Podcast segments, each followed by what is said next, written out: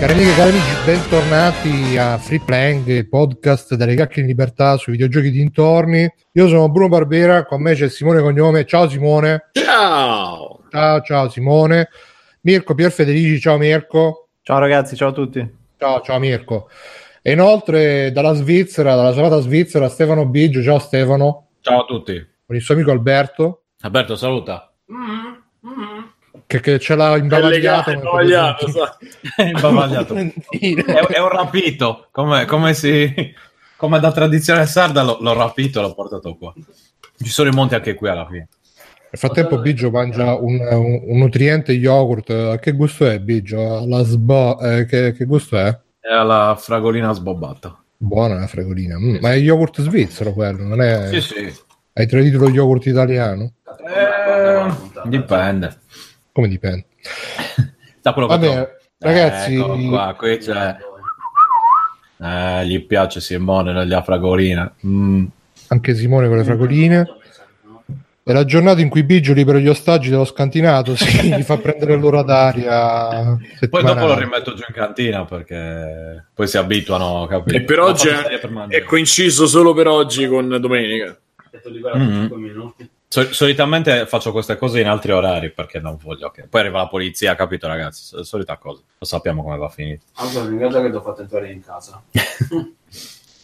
Va bene, ragazzi. eh, puntata 313 di Free Playing, un numero importante, 313, come saprete, dalla cabala ebraica. E... Vuol dire po'- macchina guidata da un papero. Sì, sì, la, macchina- la famosa È uno degli macchina- stati dell'evoluzione nell'albero della vita, mi sembra. E dopo ci siamo arrivati noi di free playing. Niente, ragazzi, co- cominciamo come al solito con un po' di comunicazioni. Che questa volta non ho tanto da dire, soltanto una paginetta. Prima cosa, ragazzi, ricordatevi di seguire me e Backsoft nelle dirette su Twitch. Ci stiamo finendo Quantum Break, che è tipo non come spararsi nelle palle di più durante le cutscene, però poi il gioco in sé è, è carino. È praticamente Max Payne 5, una roba del genere. Solo che ci hanno voluto mettere sta storia intorno che fa veramente ammosciare le palle. Soprattutto il tutorial iniziale. Ma come? di- Io- i Giga e giga e giga di puntate bellissime me le, me le smonti così? Ma magari le puntate, Simone, eh, non abbiamo manco visto mezzo delle film. Cioè, inizia che stai là a camminare tre ore in mezzo ai picchetti della gente contro le multinazionali cattive, che io non ci vado nella realtà ai picchetti della gente, se devo andare nei videogiochi. Poi arriva Dito Corto che, che fa la parte dello Steve Jobs, che ti fa vedere tutto lo studio, ti fa vedere, "Eh, hai visto questo? Questo l'ho comprato quando sono andato là al negozio, vedi qua, bello, eh?" e ti fa tutto il panorama e praticamente inizi a sparare tipo dopo due ore che, che stai giocando, veramente una palla infinita, non so perché ci mettono queste trame che non interessano a nessuno nei giochi. E poi complimenti a Salvatore T che ha vinto la key di Little Nightmares. Vi ricordo che noi fate vedere anche il telefilm. No, Doctor, non lo facciamo vedere perché fino adesso non è uscito. Ma anche se fosse, Se volete lo, lo potremmo rigirare, però. Sì, infatti, facciamo una versione sweated. Però anche, anche se fosse, credo che il tasto più importante. è La- scusami, Bruno, la Despesalize potremmo fare. Eh sì. È molto Dicevo- de speciale. Cioè, secondo, secondo me il tasto più importante in quel gioco è il tasto skip per skippare le cutscene. Senza di quello sei morto. E dicevo, complimenti a Salvatore T, Salvatore T che ha vinto una key Little Nightmare. eh, Restate con noi fino alla fine che diremo la, la parola d'ordine speciale con cui potrete vincere delle grandi key di eh, free playing. Ah, c'è Luca78 che chiede: Ma Alessio, che ce lo siamo schifosamente dimenticato, cioè me lo sono di- schifosamente dimenticato.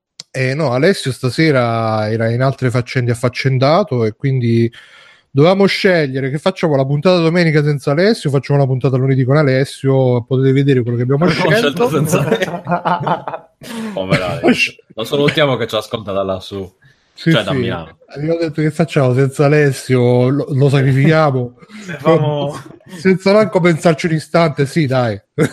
Tutte le altre volte, eh, ma, Ma l'abbiamo fatto perché, come ha detto lui, ha una puntata da ascoltare così. Perché se partecipi poi magari non la riascolti, capito? Invece Sì, così. infatti. È tutta una tecnica nostra.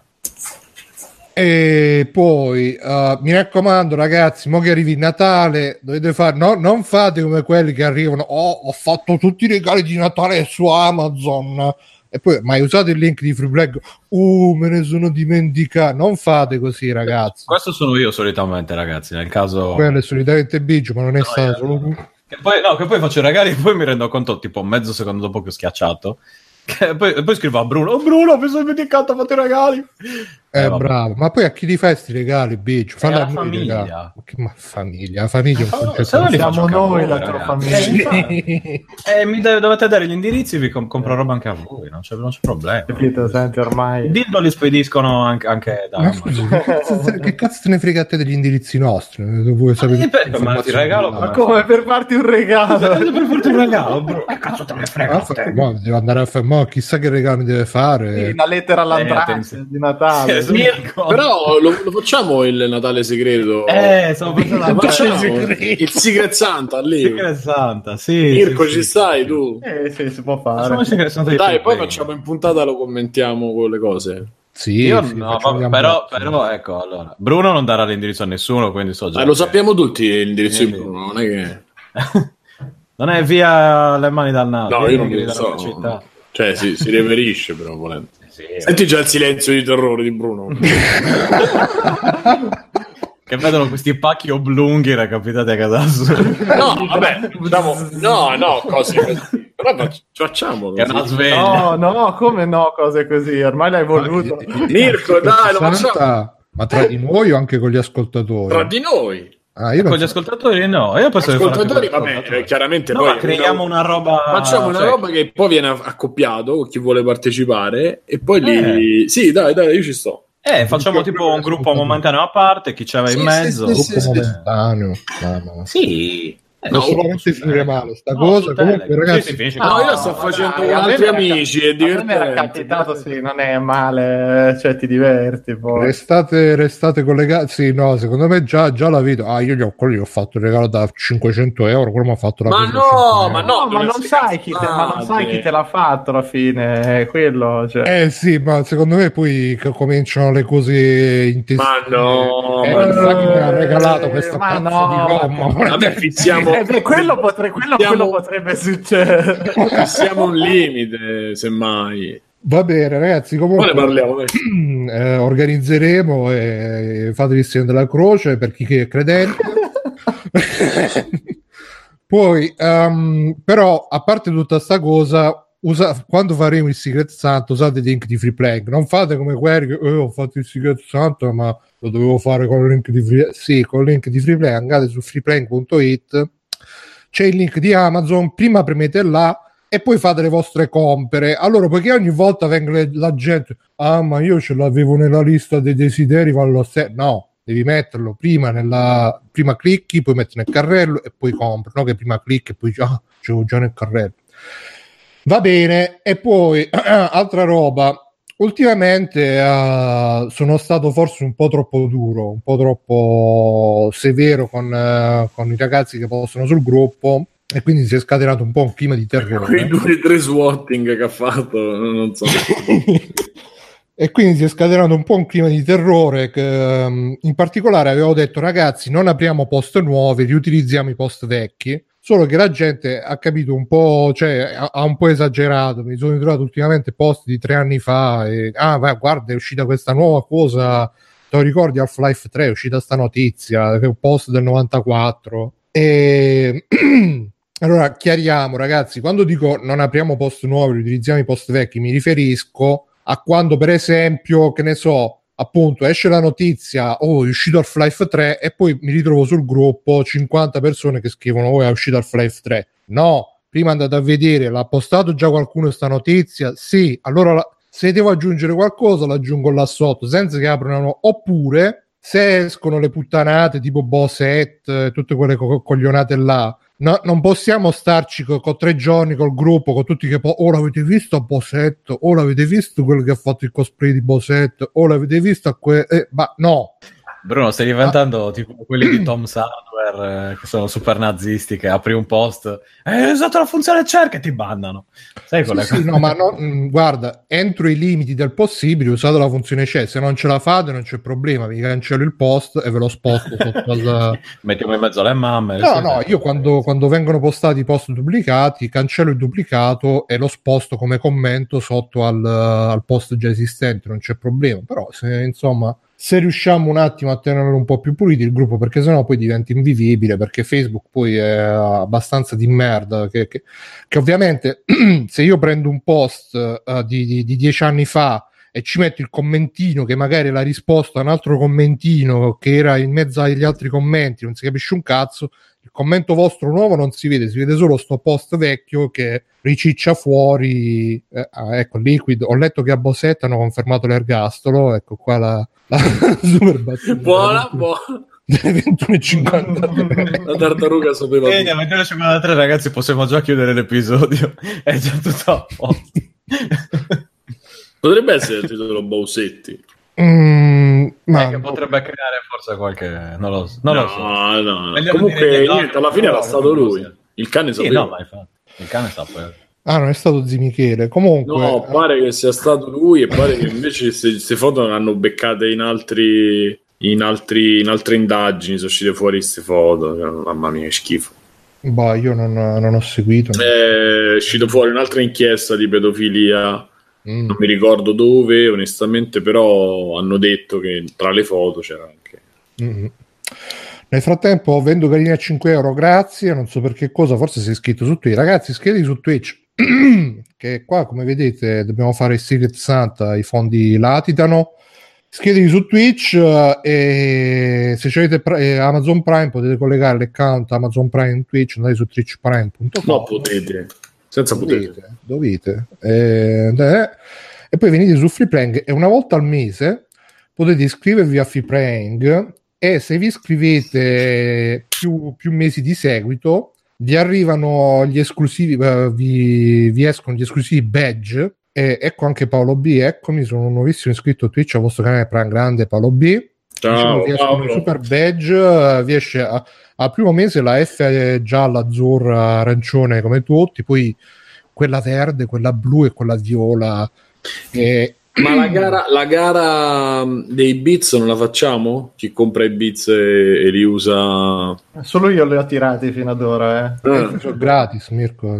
Che diventa il re, il re, della live chi compra il bits. Eh. Sì, infatti, comprate i bits che diventati i re di free playing. E un secondo.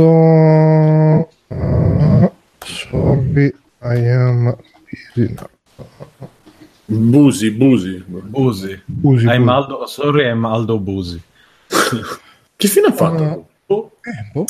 Ma ci avrà pure la sua età adesso. No?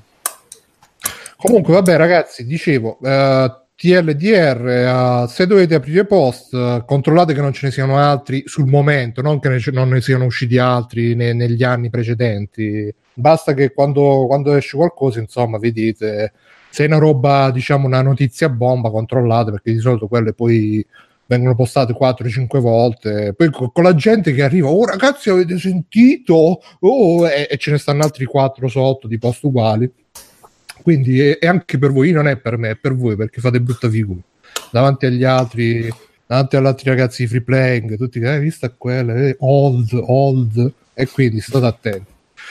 Poi, vi... playing, lo sai che... hai visto quello? sì, è un po' il nostro leitmotiv.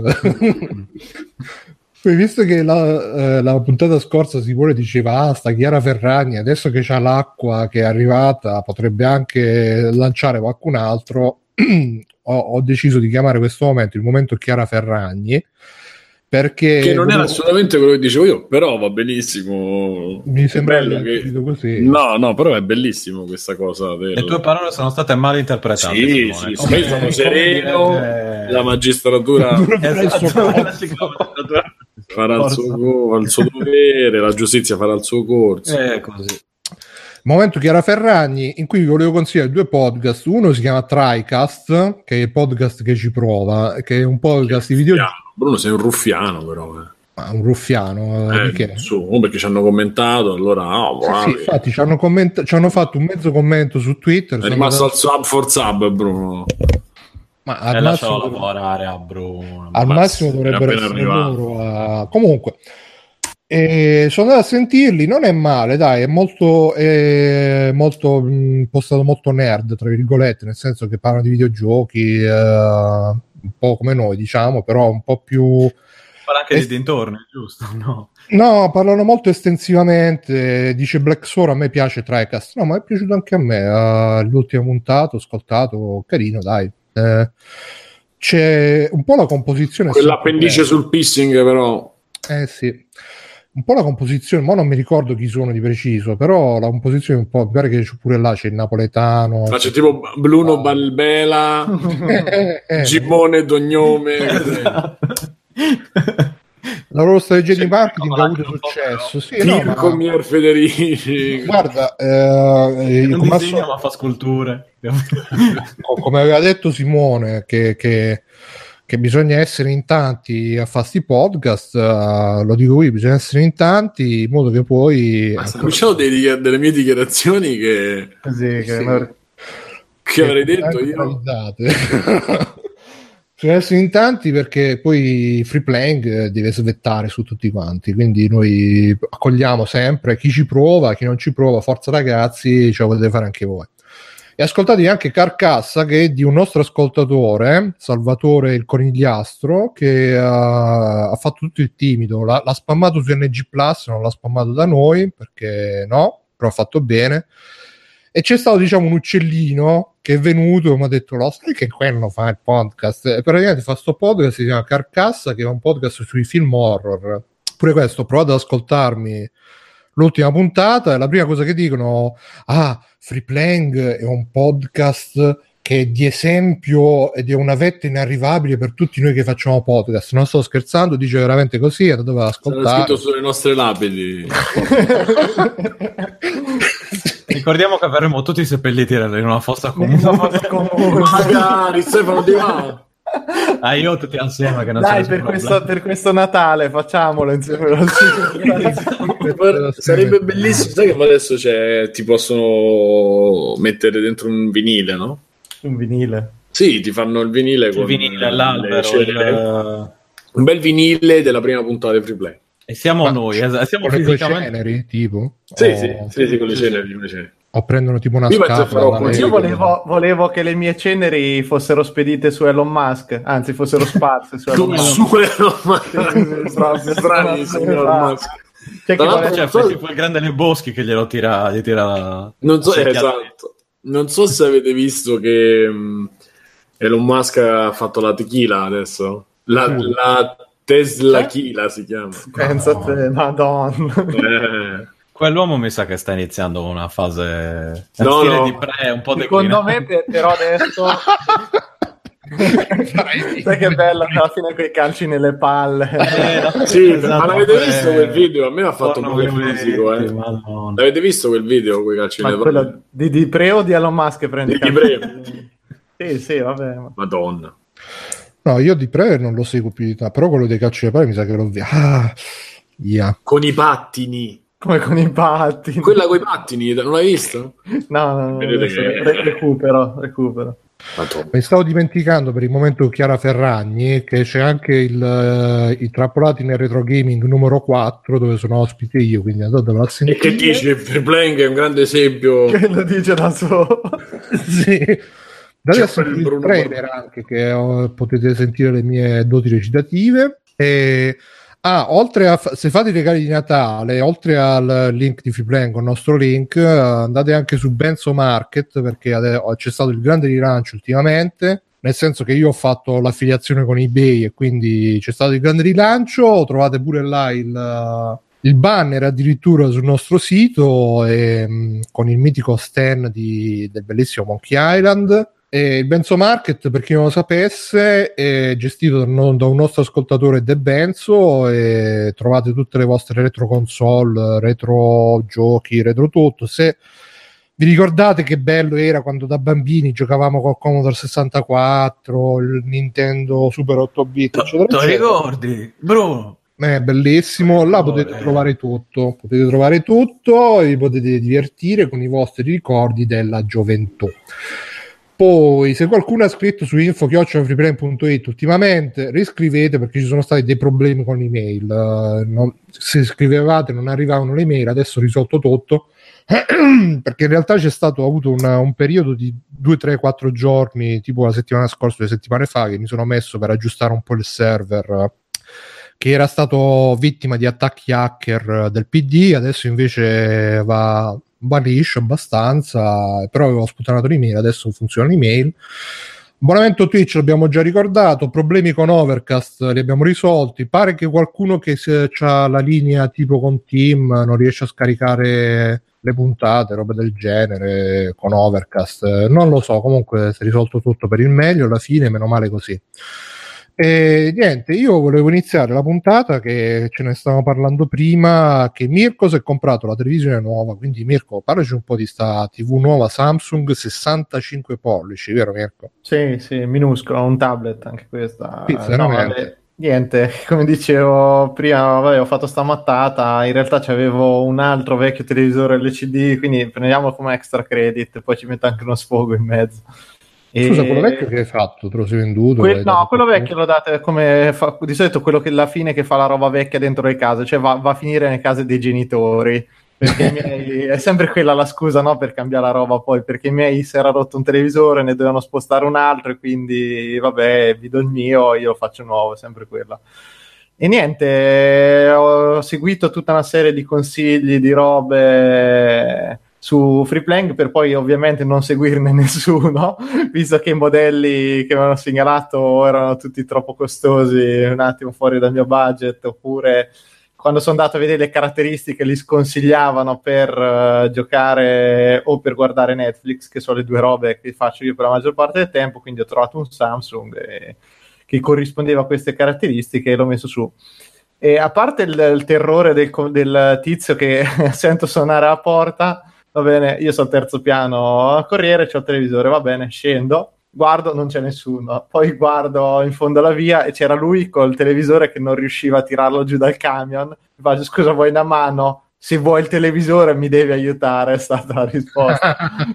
Quindi vabbè, e mano a mano che ci avvicinavamo alla scala, praticamente al portone, lui rallentava sempre di più perché si capiva proprio da sera, adesso cazzo, questo mi costringe a portarlo sopra il terzo piano che non ci stava dentro l'ascensore. Quindi io sentivo proprio, io tiravo da una parte e lui tirava dall'altra. Cioè, a un certo punto gli ho fatto, guarda, almeno davanti alla porta, aiutami a lasciarlo. Poi dopo me la cavo io, ah va bene, va bene, appena hai detto così, accelerata c'è stata.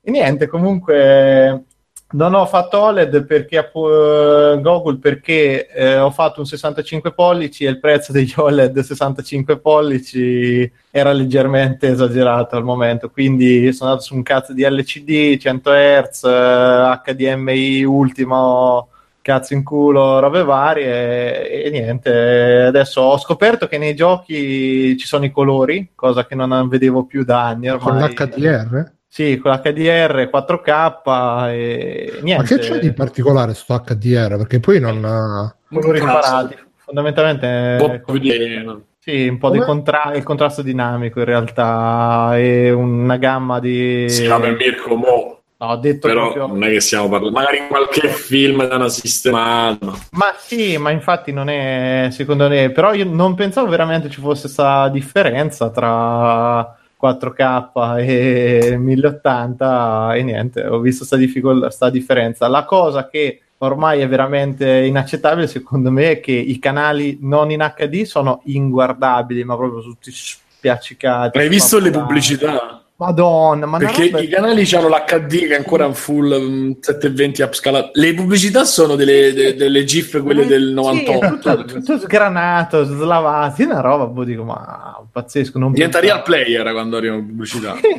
sì, ma è veramente terribile. E poi arriviamo alla roba meravigliosa che so sti cazzo di software che io tutti i grandi recensioni, ah, software no, velocissimo, no. perfetto, fantastico, smart TV, Netflix integrato e tutto in realtà, a parte, allora, è arrivato, c'è un telecomando così che viva il minimalismo, ma però non c'ha più tasti praticamente. Ma e... Android come stiamo operativo? No, c'ha no? Tizen, Tizen. Quello ce l'ho io che ti mi inserisco.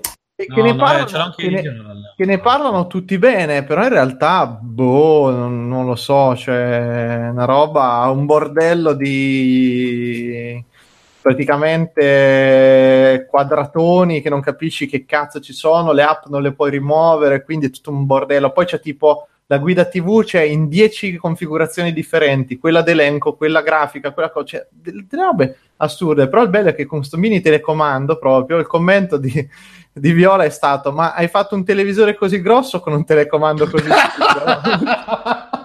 Grandi. Eh, perché per, per, lei il telecomando doveva essere ovviamente proporzionato al televisore, quindi avrei dovuto avere un telecomando di 20 kg. E ragiona, già, ragiona già da donna. Sì, sì, the bigger is better. No. Alto così e poi Esatto. E quindi niente, cioè, io non lo so, sono interdetto perché non, non, riesco veramente a capire con quale cazzo di logica vengano fatti i menu attuali di questa cosa. Io ero più imbordellato, non si capisce. Poi, appunto, da, da, dover andare sul manuale per capire le funzioni del telecomando era dai tempi dell'iPhone 3 che non mi succedeva perché tipo il tasto per il volume allora è, sembra un tasto ma in realtà è una micro levetta quindi se lo premi su aumenta il volume se lo premi giù lo diminuisce. Se lo schiacci veloce mette muto e se lo tieni premuto c'è un'altra funzione addirittura poi, c'è, poi c'ha tipo due tasti che li devo configurare quindi non servono un cazzo però c'è il controllo vocale anche lì poi lì mi è scattata per la prima volta in vita mia veramente la, l'angoscia di essere osservato perché c'ha il, il vocale cioè c'è i controlli vocali e quindi cazzo, sta cosa de... adesso mi ascolta tutto. Io quando parlo di porcate con la padrona, parlo dei cazzi miei, quello mi ascolta. Quindi la batteria. A cercare, sì, sì, a cercare tutto. Oppure, cazzo, la prima volta che sono andato su Mediaset, utilizzo dei cookie, Mediaset raccoglie informazioni, vuoi accettare? No, no, no, non voglio accettare niente, togli tutto, non acconsentire, anche lì è scattata la paranoia. Con la sagnola in testa, stai. Cioè, quando vai Sagnola, su... rimettiti la sagnola. Sui canali, infatti non, non guarda cioè, scusa, quando vai sul canale proprio Italia sì. 1 normale televisivo ti esce Io così ho premuto 6 sul telecomando, sono andato lì e mi appare l'informativa sulla privacy, tutte queste robe. Infatti assurdo, probabilmente io non ho capito se addirittura col fatto che è collegato direttamente in rete certe cose le va a pescare direttamente da, dalle info che c'è, o addirittura se fanno streaming per certi canali. Non l'ho capita, sinceramente, dove cazzo vado a prendere il segnale per certe robe. Però eh, Paolo B dice ha staccarizzata abbastanza la camera. Credo che sia comunque tramite rete, Mirko. È qualcosa secondo me Le dei canali... e poi profilano chiaramente. Ma ovvio che guarderanno quante ore sto a guardare eh, cos'è la sera. adesso con queste televisioni che sono attaccate tutte la no, rete. No, no, no, no, devi dare il consenso per fare l'auditel, non lo fai tramite cookies. Quello io, serve, no, serve per profilo. Se non, allora, no, non, non, fanno l'aggregato dei dati. Per, per no. sicurezza, per sicurezza e per far vedere che c'è una vita sessuale attiva, lascio, lascio su, su, cielo cos'è che c'è, Sex Night, quelle robe lì il più a lungo possibile, Giusto. tipo tutta la notte lascio riacceso e va su... come cazzo si chiama quella roba che c'è su È inarrestabile quest'uomo! Però ce, ce, l'avevo un amico che ogni tanto quando stavo single era andato a abitare in casa nuova lasciava i porno a tutto volume per far credere che aveva una vita sessuale ai vicini, perché sennò lo prendevano come nerd sfigato. E niente, boh Posso accodarmi a questa cosa di software un vai, attimo? Vai, vai, io ho il Sony, come sapete, da un annetto, quasi un anno. Anche io che non, è, che, non è, che non è il Sony, ho il Polaroid, ma Android. Il Polaroid, sì, anche, anche, anche, il Sony, il mio Sony è... Pol- eh, sì, Android. Polaretto. Polaretto sì. È Android. E, una settimana scorsa accendo, non si accendeva più il televisore. Anzi, eh, sì, mi pare non si accendesse più il televisore. Provo, provo. A un certo punto, mh, mm, eh, momento di culo, botta di culo, si accende, cambio canale, non cambiava canale. Metto Netflix, non metteva Netflix. I, i tasti non li, non li cioè, non, era fermo. Ho detto se si è rotto il telecomando, oppure pure, ma se si è rotto il televisore, spacco tutto. E prendo, mh, mm, spen- non so come ho fatto, sono riuscito a spegnere si è spento, riacceso, è stato 10 minuti ad aggiornarsi con uh, il cazzo di, di logo, di an- logo di Android che girava, eccetera. Poi è ripartito e più o meno ogni tanto quando passo da Netflix, magari che sta andando in playback e metto TV magari torno sulla TV, mi sento metà la sigla di Soul, in mezzo c'è sta Lily Gruber, quindi c'è questi viaggi un po' onirici, ma è, è lentissimo, è una merda, e già siamo a un anno neanche, scarso. Cioè, io alla stregua di quelli che, degli Akai che vendo io i televisori Polaroid, questi qua che hanno Android dentro, è alla stessa identica stregua. Questo dimostra che Android è un software di merda. E, e che quindi le TV non le hanno dotate di un hardware decente perché anche il mio è Netflix Scusa, funziona dove quello che ci ho speso quella cazzo di televisione no, pure l'hardware so, decente quanto, quanto l'hai pagata per quello? Eh, 1500 ho pagato. Io, io, ho pagato 5 eh. di quei 1000 però cioè, cioè, 5.000 1400 qualcosa no, no, no, ho speso tipo 500 non mi ricordo. Con, con soundbar inclusa della JBL che si sente di merda. Comunque eh, Android è estremamente lento, io l'ho preso un, un mese fa. Netflix uh, due volte su tre non funziona. Ma è una eh, tele di, di che anno? Cioè, non è diciamo, 2018, cioè come modello. Adesso, l'avevo anche visto, ma cioè, è, è, nuova, di quelle, cioè piatta, mm. piattissima, non è... è... per assurdo, il Medion che avevo nell'altra casa, pagato 300 franchi... Te so, solo qualità, aveva... eh? Solo no, no, no, cioè, aveva Netflix che funziona per una scheggia Perfetto. E dalla connessione wifi funzionava, cioè potevo mandare qualunque cosa dal cellulare alla TV.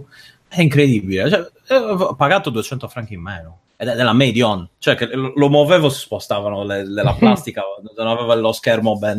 Ma ben poi la, alla fine dentro sono la stessa scheda. Io sto vedendo. Quello, io vendo Akai, Nordmende, Gretz, Strong, sono pensa che con un telecomando li comandi tutti, quindi questo già quindi mm, siamo proprio alla, alla fantascienza. No, comunque in teoria mi sono detto, beh, allora ha dei bei colori ad esempio, quello, quello Polaroid eccetera eccetera, almeno su quello non è così schifoso, è 4K anche il mio eccetera eccetera, è più piccolo di quello di Mirko, ma quello è per fare un po' un paragone anche fisico, capito, con altre parti del corpo.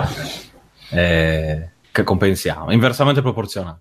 Eh, no, eh, e però è quello il problema del sistema operativo, tanto che le, adesso ogni tanto passerà a casa Linge, eh, visto che per, per, motivi lavorativi, no, non, a casa, non per motivi lavorativi a casa mia, ma... cioè fai dei lavori a casa. No, adesso l'ho assunto, eh, deve, mi pulisce a casa, capito? Eh, mi spiccia a casa.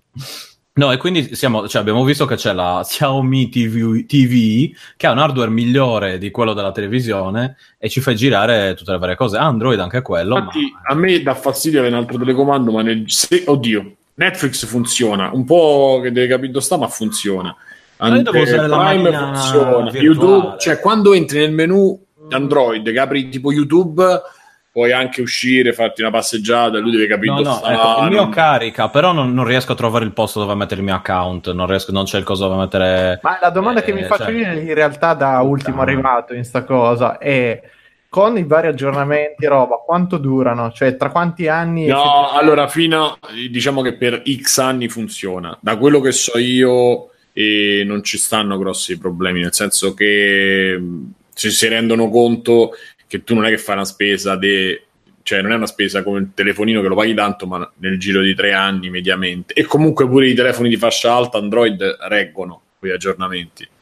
I televisori un pochino, che io sappia, un pochino di più. Quindi mm. il problema di, cioè, non esiste. Il problema diventa se tu lo carichi di roba o se vai a cercare di fare cose che non, per, cioè, quando usciranno Comunque, ah, ragazzi, appena e... installato la prima icona che mi è apparsa al centro schermo il meteo.it. Io dico, sì, sì. Cioè, quello lo devi fare andare sempre, Mirko, lascialo su quello.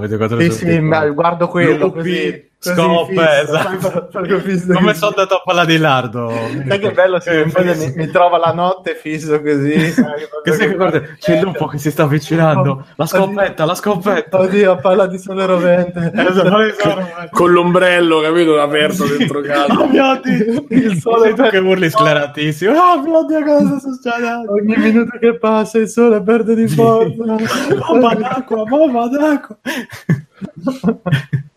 Ah, Quindi io credo che siamo abbastanza tranquilli perché so di gente che aspetta, aspetta, fermi. Meteo, comunicato flash urgente. Vero, rischia alluvione tra pochi minuti. di quando erano Ma dove, scusa? Attenzione, attenzione, delle 9.50. Eh, Come... prende tutto dalla, dal Molise in giù, eh. Min... Ma anche la Sardegna di nuovo? No, Sardegna no. Ah, ok, ma- meno male. Abbiamo già dato. Vediamo.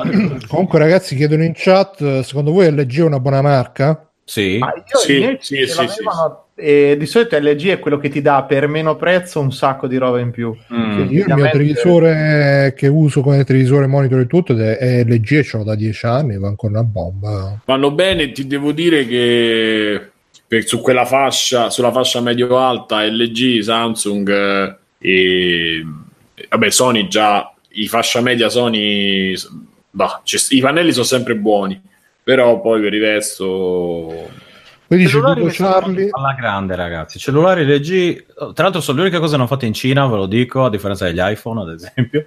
Come Che no? dovrò insistere su questa cosa. No, sono fa- è made in Corea. L'iPhone? Incredibile. No. No, no, no. le LG Ah, sì, sì, No, sì. l'iPhone è made in. Sì, non ci sì, permettiamo. È assembled, scusami, assembled. Assembled designed, ma se tu giri l'iPhone, Cupertino, sì, sì. Designed in Calif- Cupertino, eh, assembled in China, neanche. Sì, sì. China. È tutto un paese. Eh, ormai. Comunque, no, io con gli LG mi sono trovato bene, pareri a volte discordanti in generale, però mh, tra televisione, la prima che avevo qua e il cellulare adesso, devo dire che alla fine per essere, cioè, rapporto qualità-prezzo secondo me è ottimo. Sì, sono buoni, sono buoni. Pure No, telefoni. LG. Non è Poi Ludo esatto. Charlie. Ma non solo, anche le soundbar LG non sono accissime. eh, tutto sommato sono fattibili. Dai. Ok, dicevo, chiede Ludo Charlie, ora tutte le TV sono smart, una 4K senza tutte queste connessioni non esistono. Magari tu si Ma guarda, allora, se volete fare, lo so, vi viene da ridere, ma io vendo una delle cose che vendo è una Kai 55 pollici, eh, 4K smart, e col satellitare e il digitale, tutti e due i nuovi, quelli che saranno nel giro di due anni saranno gli unici, e a 3,99. Mm. Ed Eh, è- ma- Kai, la stessa della Kai Ma che usava per solo il ma- fa- pensa che il pure, stanno pure le lavatrici fa Kai, quindi- Madonna. gli aspirapolveri.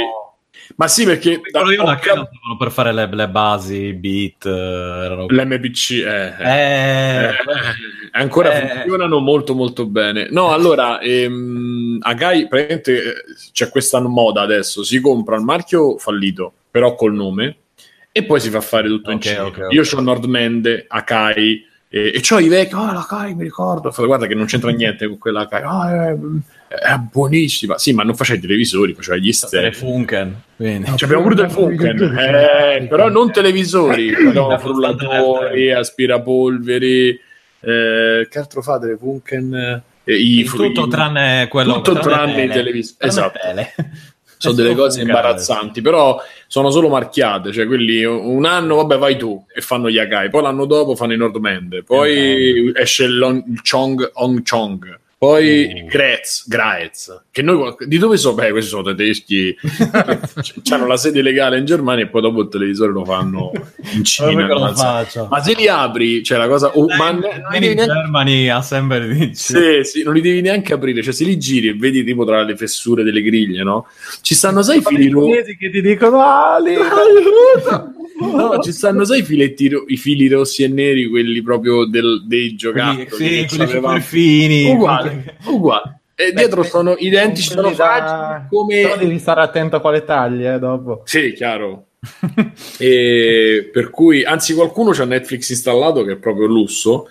Altrimenti, altrimenti devi passare tipo per Aptoid, però ti installa quella per televisore, quindi la, la risoluzione la, la mette a caso. Io ho visto un cliente, ma bellissimo, si vede bene Netflix. Io stavo lì con gli occhi sgranati perché si vedeva qualità real player, però loro erano contentissimi, quindi No, comunque sta cosa è una cosa che fanno anche nei videogiochi, l'Atari, Sega, anche con tutte le console cinesi, Commodore, che ormai il marchio si è sparso in tutto il mondo, fanno, tra un po' ci saranno pure per le lavatrici. Ultimamente c'è stato il telefonino Commodore, eh, fatto in Italia tra l'altro.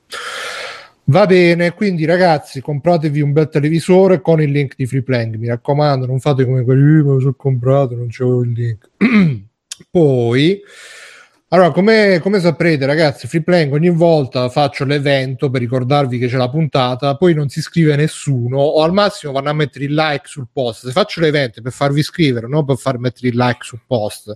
poi non c'è speranza con, eh, con, i nostri ascoltatori e comunque sotto l'evento potete scrivere se volete parla- che parliamo di qualche news e giustamente c'è stato Mircotto che ha scritto sotto l'evento della settimana scorsa ma vabbè ci piacciono così e, um, è napoletano membro eh beh sì E quindi un bel saluto a Mircotto e un abbraccio forte. Mm, ci ha scritto: Gli ex Criterion Games sono finalmente al lavoro su un seguito spirituale di Burnout. Ragazzi, torna Burnout. Eh, sentivamo la mancanza? Mm.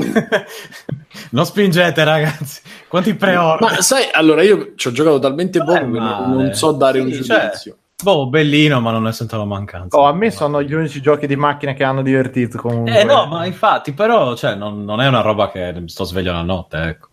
Burnout a me piace, sono piaciuti tutti fino al 3 takedown. Poi avevano fatto il Paradise Open World che veramente non... Al Paradise Open World era carino, il problema erano i tempi morti per spostarti esatto. da una zona all'altra. Cioè, era una rottura di coglioni. Io ero abituato sì. con i Burnout precedenti che facevi sì, l'evento. Tirato, sì facevi le provavi, andava male, riprovavi, andava male, riprovavi, riprovavi, alla fine andava bene. Invece con Paradise eh, torna sì, indietro. non, era, cioè, non avevano qua. studiato bene certe robe, oppure quando dovevi, c'era quelle cose da fare in gruppo, tu dovevi prendere tutto il gruppo, andare insieme al punto di partenza, te ne perdevi 10 per strada, quindi l'evento non partiva perché non eravate in numero sufficiente. Cioè, era un casino da quel sì, secondo me l'open world l'ha ammazzato Burnout. Avessero continuato con i vari takedown me li giocavo più che volentieri. Speriamo che questo non sarà pure open world. Poi sempre Mircotto ci ha postato Spider-Man un nuovo universo. Il trailer de, di Spider-Man della Pixar praticamente. Bellissimo. Mamma mia. Bellissimo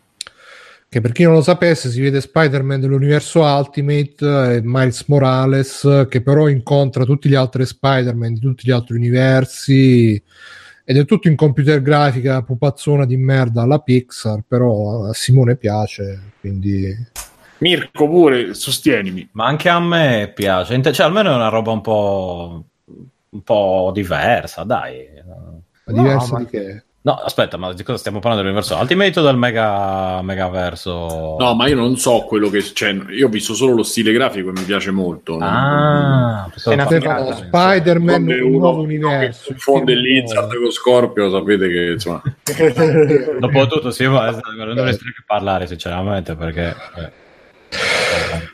Mirko, a te è piaciuto sto trailer? Sì, Spider-Man? Sì, sì, sì, è una figata. No, cioè almeno la, l'aspetto, l'aspetto, visivo è veramente figo. Tra l'altro 20 frame al secondo per dare quell'effetto Ma se, cinematografico. Sì, secondo me è un po' evoluto e un po' hanno rippato in pieno lo stile di Alberto Mielgo, che è l'art director che c'era dietro Tron Uprising che se guardate proprio il suo modo di disegnare l'hanno preso e ci hanno fatto un super uh, corto, sì, corto, un super lungometraggio senza coinvolgerlo praticamente dentro la cosa, però è esteticamente una figata. Lo, se, la vedo molto come una manovrona ultra commerciale di buttarci dentro tutti gli Spider-Man possibili, creare questo universo di Spider-Man per perché piacciono, perché alla fine Spider-Man è un personaggio che piace al pubblico, da quando è in, comunque in Infinity War ha riacquistato un sacco di punti dopo gli ultimi film che non erano andati bene, te dici adesso c'è uno Spider-Man, te lo moltiplico per 10, fai anche, eh, sì, perché tanto c'è Spider-Gwen che è un altro successo assurdo, cioè non,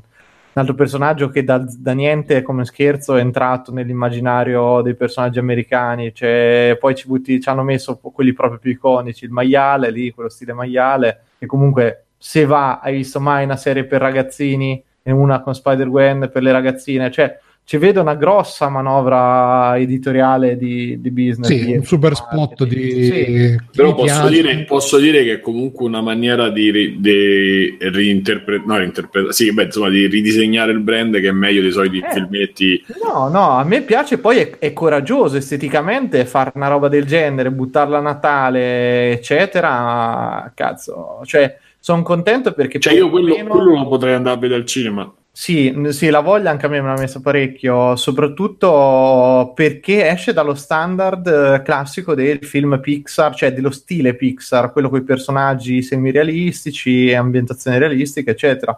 Questo è bello. Tra l'altro adesso hanno buttato fuori pure, così a nota margine, pure uno Zanna Bianca che è fatto esteticamente... Non mi piace per un cazzo a me. Eh, però è bello. E poi non mi prende la storia. No, ma la storia lo penso anche che sia una roba terribile. Però, perlomeno, cioè, secondo me, è una cosa che si sta. che dovrebbero aver capito le, le produzioni medie e piccole è che non puoi scon- cioè, non puoi scontrarti con la Pixar ormai o la DreamWorks o questi qui, cioè a livello estetico, sembrano sempre più poveri, sembrano sempre un pochino più ridicoli e allora alla fine punta su uno, uno stile più accattivante, per me è molto meglio perché il 3D si è un po' standardizzato eh, ultimamente di, di quel tipo di produzioni, però... Ma perché secondo me manca un po'... Manca il carattere. Quello che faceva Dream, DreamWorks, che comunque... Ma Boh, c'era carattere nella roba DreamWorks, sai quale intendi? Beh, Shrek, la, band- sì, la, band- la gang del bosco, però... alieni contro mostri, l'hanno fatto. Sì, però te- tecnicamente erano, scimmio... erano scimmiottà comunque la roba Pixar alla fine. Era quello e comunque sembravano sempre un po' più sempliciotti. Se te poi ti guardi tutte le produzioni, guardi l'era glaciale tipo Kung Fu Panda erano un po' bruttarelli, sono invecchiati anche molto male. Non l'ho visti ultimamente, ma Kung Fu eh, a me piaceva ai tempi. Sì, se te lo riguardi sembra un sacco vuoto, cioè sembra che si sono persi i poligoni. Mm. Invece la roba Pixar comunque sarà che lo standard era quello, è invecchiata un po' meglio, perché comunque anche lì è... Beh, riguardi. Toy Story è il solito discorso, il 3D invecchia, quindi... Toy Story ancora regge un po' perché semplificato, perché poi c'è giocattoli come protagonisti, eccetera, però anche in Toy Story appena appare quelle robe semi-umane... Eh, vabbè, brutta roba lì. Anche perché loro hanno avuto, secondo me anche per scelta un po' pratica e un po' anche per scelta proprio di dare eh, differenza tra il mondo umano e il mondo giocattolo, l'hanno fatti proprio... Ca- sono più caricaturali gli umani che non, eh, che non i pupazzi. Non so se mi spiego. Mannaggia i pupazzoni. Comunque uh, ci scrivono in chat e ci dicono non vi è piaciuta la storia di Zanna Bianca, che delusione. Eh, Zanna Bianca. Poi uh, c'è Gogol che dice maestro parla delle animazioni della nuova serie eh, di Star stavo Wars. Chiedendo, ma ho visto dei fotogrammi, ma è uscito un trailer o qualcosa? Evidentemente credo di sì. Non ho visto niente, vabbè, guarderò adesso. Poi c'è Doctor che dice: A proposito di film animati su Netflix è arrivata la tripletta Your Name. La forma della voce è in questo angolo di mondo, da vedere assolutamente tutti. Ricordo che Doctor. Uh, c'è la super rubrica i consigli di Doctor uh, su Free Playing. Uh, Doctor, mani alzate, non si può dire niente. Li devo vedere, ho visto solo Your Name, come sapete. No, Anche no, se la seconda. Guardarli, sì, mo, non guardarli. No. Poi piano, no, no, no. Eh, vabbè. A cagna una creatura. Eh, Google ci, ci, dà il link per uh, Star Wars, che in realtà è il link dell'ultimo video di Food Emperor, sempre efficiente. e vabbè, comunque per chiudere con le notizie del cittadino, c'è anche un'altra che ci ha segnalato Rosario G. Che la, su Pornhub spunta un video gameplay del nuovo MMO di Amazon perché adesso il marketing si fa così. Hanno liccato che innanzitutto uno Amazon sta facendo un MMO che nessuno lo sapeva e due uh, è stato liccato tanto che ce ne interessa per questo MMO e tre è stato liccato su Pornhub perché dalle altre parti lo, lo toglievano evidentemente. Io l'ho visto sembra una roba survival eh, ambientata ai tempi di nativi americani. Niente di che comunque adesso i trailer vanno su Pornhub. Ah se volete Frattem- ho visto al volo il trailer di questo di Guerre Stellari. Eh. Vi do un eh, dici, così. Dici. No, che lo stile è bello. Che sarebbe questo di Guerre Stellari? È sempre la serie per Disney Channel che hanno mm. fatto in 3D. E i combattimenti di astronavi, stile grafico, eccetera, sono belli. Il problema di queste cose qui sono i personaggi, che i personaggi facendoli in 3D non hanno quella classica fluidità o anche quell'effetto, il classico, lo, lo stretch and squash, no? che è proprio la base dell'animazione 2D, quella di comprimere e poi allungare, quindi modificare il ritmo dei frame, tutte queste cose qui per dare ancora più esagerazione al movimento, che poi c'è anche nei picchiaduro, quelli disegnati, queste cose. E qui purtroppo il problema è che quando questi personaggi c'è dei modelli 3D, certi tipi di deformazioni sono molto difficili e quindi sembrano sempre palati di tutto. A me fa caccare che si basa sullo stile da cartoon americano, con veramente un po' stile Ben 10. Mamma Ma come si chiama? A me non dispiace. Star Wars che... Resistance. Resistance sì. Ho messo il link un'altra volta con quello giusto, che però, però parte a fine trailer, però vabbè.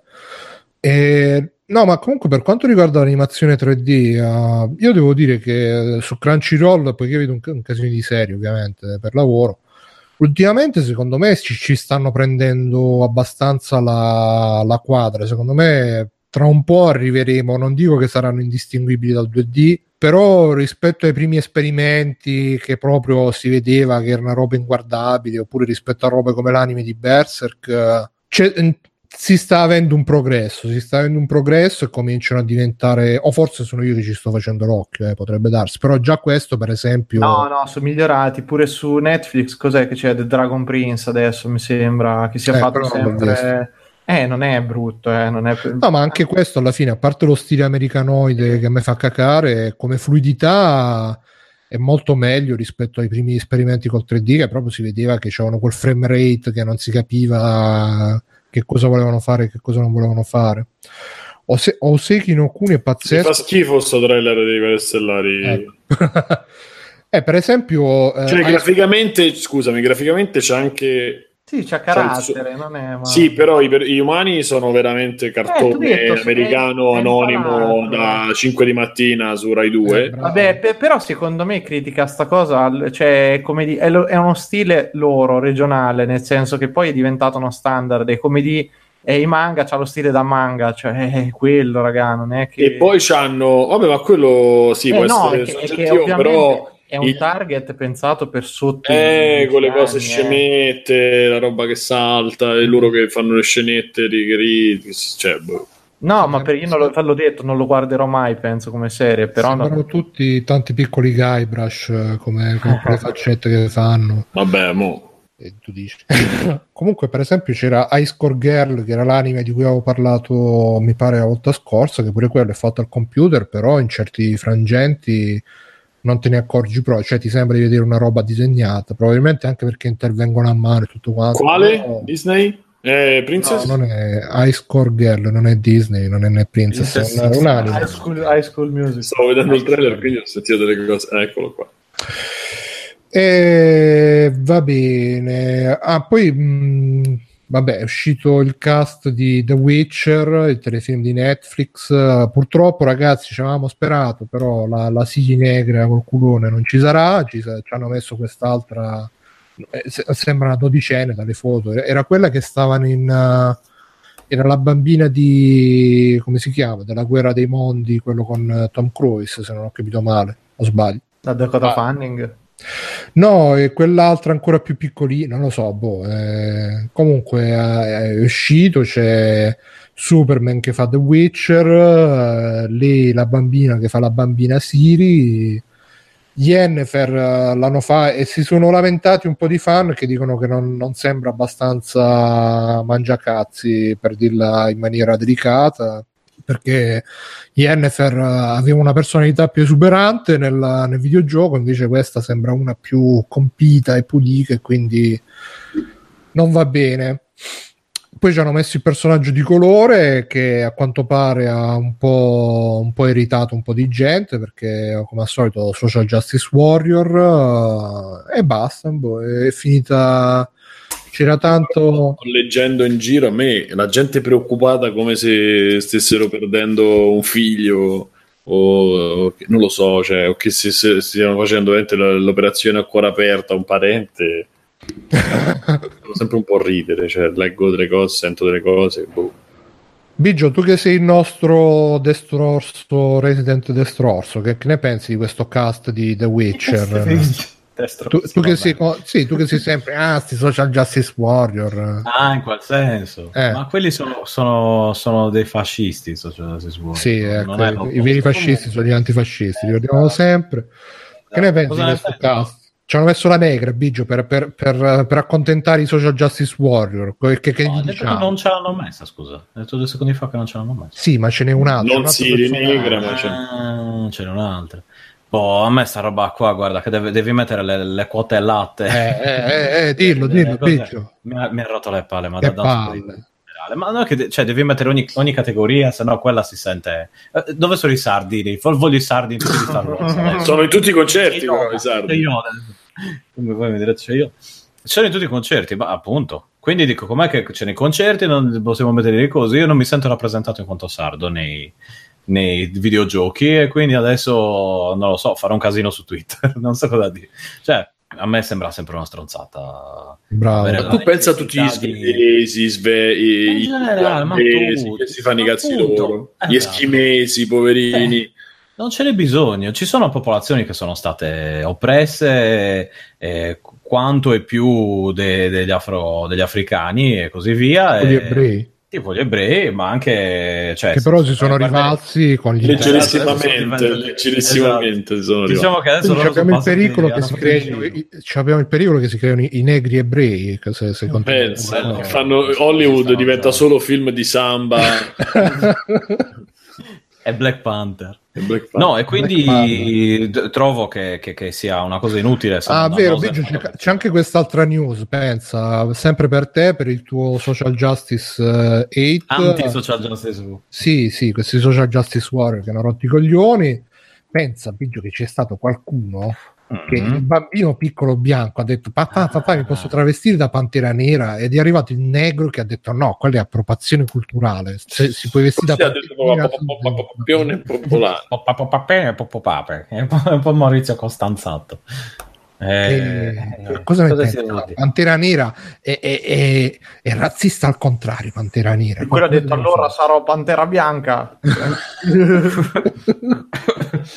Esatto, se lui poi faceva Pantera Bianca gli davano del razzista. Fa Pantera Nera non lo può fare perché è appropriazione culturale. Faccia Pantera Rosa e siamo tutti d'accordo. Eh, fa, fa, fa Clouseau o fa proprio la Pantera Rosa? Nel frattempo si è, si è triggerato Tasten in chat perché pure Che è lui è successo? come Biggio, è anti-social justice warrior. Ah. E i poni rosa? E dove sono i poni rosa?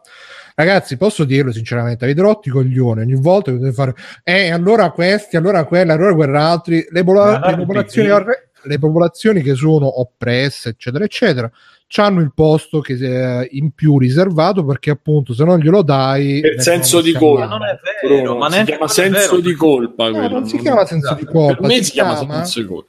Si chiama che se non intervieni attivamente quelle persone vengono emarginate quindi le devi un po' Sì. tirare dentro tu Bruno, ma dipende. Eh, perché ma no, scusa, gli italiani, perché non ci sono gli italiani buoni nei film? Ma che vuol dire? Dai, ma, No, ma anche scusa, nell'ultimo il Star Wars problema c'era la ma come non c'è il problema? Ma come non c'è il vengono immaginati gli italiani nei film America- americani Nei film Non è vero. americani e, e nella concezione americana gli italiani hanno una connotazione ben, ben delineata. Eh, non E sempre non, è positiva. mai, eh, non è mai positiva. Mm. Quindi, cioè, No, comunque Eh, eh, adesso stanno mettendo le Simone, quote cinesi, eh, ad esempio, Bruno. I in cinesi non è America- che mi sembrino vabbè i una cinesi li popolazione mettono per scelta commerciale Per scelta- Ma- esatto. No, ma dico, esatto, ma per scelta Però- commerciale, ma, eh, però ce li devi mettere. in America non ti fermano da in mezzo alla strada se sei nero di default e devi stare attento che se fai una mezza mossa ti sparano ma non è Eh, mettendolo in Italia sì, ad esempio, non è, mettendolo, non è mettendoli nel film che tu sensibilizzi eh, così nel film non è che così che sensibilizzi l'opinione pubblica ragazzi io è punendo i poliziotti che fanno quelle cose esempio. eh, questi sono tutti modi di ragionare il benaltrismo no non va, non va fatto No, se va tu mi accomuni a quello che racco- cioè tu poi sei libero di accomunarmi ma io ti ho risposto ti ho argomentato. Secondo me non è così che tu risolvi un problema eh, mi stai dicendo quelli che ragionano io ho finito una frase e dici quelli che ragionano così e non mi stai accomunando. Io, io no sto- non ti sentire accomunato. Ma Io sto dicendo semplicemente che sono modi di ragionare che poi alla fine anche vanno a favore di chi veramente è razzista e di chi veramente li vorrebbe tenere fuori. il razzi- cioè, esce fuori un'attenzione che secondo me è falsa. Non è la vera attenzione che devi avere per una, per una popolazione oppressa, non è mettendola facendo un presidente nero o mettendolo nei film nero che tu ti scagioni da quello che hai fatto e, e da quello che continui a fare, è Mm. ponendo un, un sistema penitenziario, un sistema di, di polizia, eccetera, che gestisce così le cose con i neri, un sistema giuridico, eh, ecco, così eh, cambi le cose. Quello che penso io. Perché ti faccio un esempio, eh, ne avevo parlato, co- ho, ho una zia che, che- che fa psicologia, Negra. non so No. che cosa, no, non è. Però mi aveva spiegato l'utilità di programmi come Un posto al sole nel, ehm, eh, come dire, aprire la mente, tra virgolette, di certe categorie di persone. Nel- e noi ne stiamo parlando nel caso di eh, sua madre, nonché mia nonna. Eh, perché, ad esempio, prima del, de, di certi episodi di Un po' al sole c'era, cosa ne so, il tizio gay e mi hanno detto, eh, però questo è gay, sai le classiche cose. Danze. Dopo un po' che il tizio gay aveva dei problemi, che facevi vedere che è una persona normale, che non è un pervertito, che non è una... Eh, eh, allora me ne poverino questo ed è diventata più tollerante Giusto. nei suoi confronti. Ma tu Quindi, ti rendi conto... senso, ed è fatto apposta questo. Cioè, sì, stato, ma tu ti rendi apposta... conto che li hanno messi dall'80 a oggi. Il personaggio nero è stato messo a fare la caricatura del personaggio nero. Non ha, non, sì, non, no, no, sto, è quello che... che... hanno una funzione, no, nel senso che certo. dico, in certi casi hanno una funzione di sensibilizzare. I problemi in, in questo caso qua sono a monte. È a monte. Oh, è, chia- è, chi- è, chiaro che il problema non è, me- cioè non è che io non ce li voglio o c'ho un problema con, è farlo per, cioè mettere mm. il personaggio, la macchietta, è come se metti Pierino, metti il film, che ne so, non lo so, non mi viene in mente, un film molto serio, molto importante, Into the Wild, il, per- il protagonista è Pierino, è Alvaro Vitali, cioè è la, stessa, è la stessa cosa che non funziona nel mio modo di vedere perché tu devi mettere una persona di colore che però ha stronzo, eh, ha le sue cose negative, ha le sue cose positive, invece sono connotati in una maniera sempre o sono super buoni, tu guarda l'ultimo miglio, là come si chiama, il miglio verde, e guarda, no, chiaramente adesso non mi viene in mente, il film, il film quello con Denzel Washington fa il pilota, Flight, lì. cioè no. o c'è una connotazione da martire, perché dobbiamo fare la, l'esegesi, oppure sono personaggetti così, la negra che, che schiocca le dita, come, come tutte, tutte, quelle di Orange is the New Black, che poi dopo diventano persone, ma all'inizio sono macchiette e richiamano quello. E, e, e secondo me fai peggio perché li fai diventare pupazzetti. Ma non vuol dire che, non lo, che tu non lo debba fare. Eh, sicuramente c'è il rischio che diventino pupazzetti, però come ha detto Biggio, alla fine comunque in qualche modo sensibilizzano anche ste robe. No, però qui... Ah, no, ma Simone dice che l'ipocrisia dietro... È quello che dico io, non dico che di non... dà fastidio, che dà fastidio anche a me. Non mi dà fastidio, è... Questa, no, tutela, questa, tutela, questa tutela crea sempre di più una differenza mo, ed è sbagliato cioè, è errato perché sono persone, sono persone che hanno Simone, però nel caso che ha detto, belli, nel caso che ha detto Biggio di un posto al sole che ha sensibilizzato la nonna, tu, no, che cioè, non solo mia nonna in generale, serve a questo. Vai a dire, eh, però sto gay lo dovevano fare cattivo, così poi la nonna. No, detto, eh. aspetta, però la nonna di Biggio è stata sensibilizzata ai gay da un posto al sole, ma contro gli ebrei da Schindler List. Eh, no, quello no, no Bruno, il discorso è che se, se in un posto al sole il gay fosse stato rappresentato sempre col, col come cazzo si chiama lì, col eh, che ne so, col vestito di strass, col boa e che dice oh ragazze che matte come l'80% delle, dei, dei personaggi gay nel mondo del cinema nel mondo delle serie tv non gli fai un bene perché eh, dai una rappresentazione de- dell'omosessuale che è una rappresentazione stereotipata dagli eterosessuali. In realtà però, però, sono, due cose, essere... però sono due cose differenti eh, scusa Bru.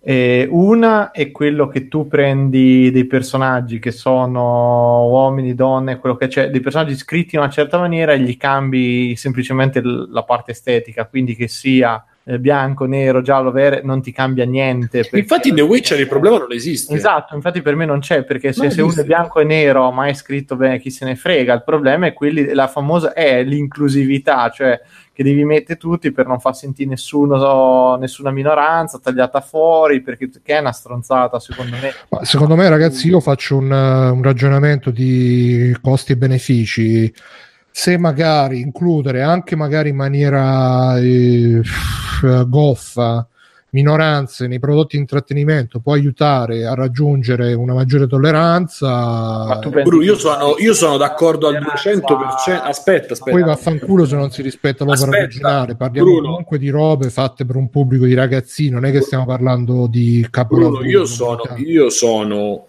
200% d'accordo, al 200% d'accordo con te. Io parlo di, delle polemiche che si creano dopo e del fatto che poi qualcuno, magari Netflix, proprio perché io penso sia, non lo so, ci vedo un po' di, eh, di ragionamento a monte su questo, no? Allora, The Witcher ha avuto il problema sempre mh, negli ultimi anni del fatto che non ci sono i neri, che, non so, che in quel mondo non c'era nessuno nel gioco non esistono, nel romanzo non esistono, non mi sembra, potrei sbagliarmi, ma comunque che non sono stati inseriti. Beh, non E è che poi Polonia non è che fosse E. Ne- e Netflix, esatto, e Netflix che probabilmente fa anche le, le cose mh, e produce le- i, i suoi pro- prodotti, produce i suoi serial eh, seguendo magari anche un po' il marketing, dice ok, inseriamoci l'asiatico, inseri- inseriamoci il nero, o il mezzo asiatico, inseriamoci il nero, inseriamo... È, è quello che mi dà fastidio, non il fatto che loro lo facciano, perché se lo fai, lo fai come dice Mirko, se il personaggio è lo stesso, ma è nero, va benissimo, che problema c'è? Ness- cioè, per me non c'è Il problema, nessun secondo me, quando si, quando si va a pervertire questa buona intenzione di eh, eh, sensibilizzare, eccetera, eccetera, e poi si fa caricatura, eh, ma allora perché non hanno messo i poni, gli unicorni? No, no, io non so. Allora, nel gioco del fatto che vogliamo dire cazzate, sì, ci può stare, uno lo dice, ma se vogliamo parlare in maniera un po' più seria, io sono completamente d'accordo col fatto che Ma non siano- più che per- tanto per te quanto per il nostro ascoltatore che lo fa spesso anche in... Ah, ok. Non vi sentite presi in causa, ma neanche il nostro ascoltatore, anche se dico lui, non è lui, è il concetto. E poi c'è Nickord che dice Denzel Washington in flight sarebbe il martire o la negra che squicca le dita, nessuno di due pareva a me, anzi mi è sembrato un personaggio molto profondo, super negativo all'inizio, ma in, effetti quello che secondo me ci sfugge, o meglio, mi sembra che sfugga, che se oggi, mo io il film di Flight non l'ho visto, però se penso per esempio a Training Day dove Denzel Washington fa il figlio di puttana, quel film per fare Training Day cioè, hai, voluto- hai dovuto fare prima il film con negro che era il bianco pitturato con eh, la bocca bianca, poi hai dovuto fare i Robinson, che poi vabbè, poveraccio, come finito, poveraccio. Ma quello perché lui era uno stronzo. Poi hai dovuto Non fare perché Jefferson. No, ma perché hai dovuto fare tutto un, un processo di educazione della- del pubblico per abituarli anche Però, a Bru, i Robinson no- erano. Però scusami, eh, i Robinson erano una famiglia. No, ma lascia Se ci mettevi quello 10 Robinson. bianchi, era uguale. Sì, però per, per fare Training Day con eh, visto Denzel, vabbè, comunque un film con Denzel Washington che fa lo stronzo, fa il poliziotto stronzo.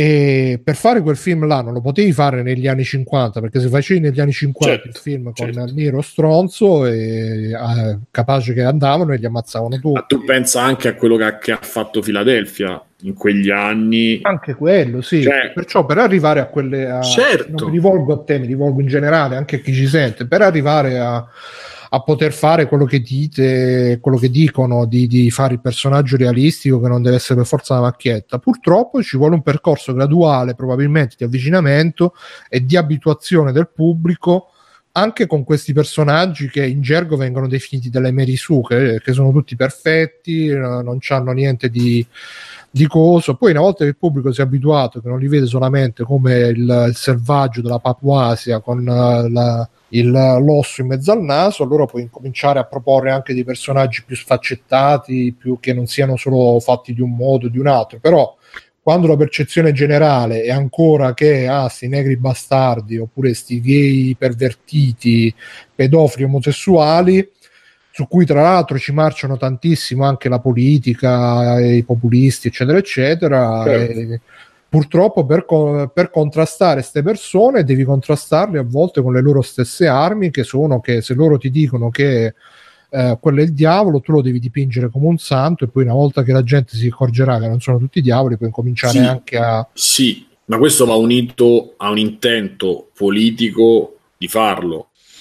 Sì, ma sicuramente c'è anche chi lo segue per moda e chi non lo segue per moda, ma poi come tutte le cose uno si adatta. Comunque, a proposito di... Meglio, comunque, so- che passi, io so con te, meglio che ci siano che non ci siano. Quindi viva, viva i negri, Negri. Witcher. Vive che- i negri, big Non capisco perché non c'è un handicappato in The Witcher, tra l'altro.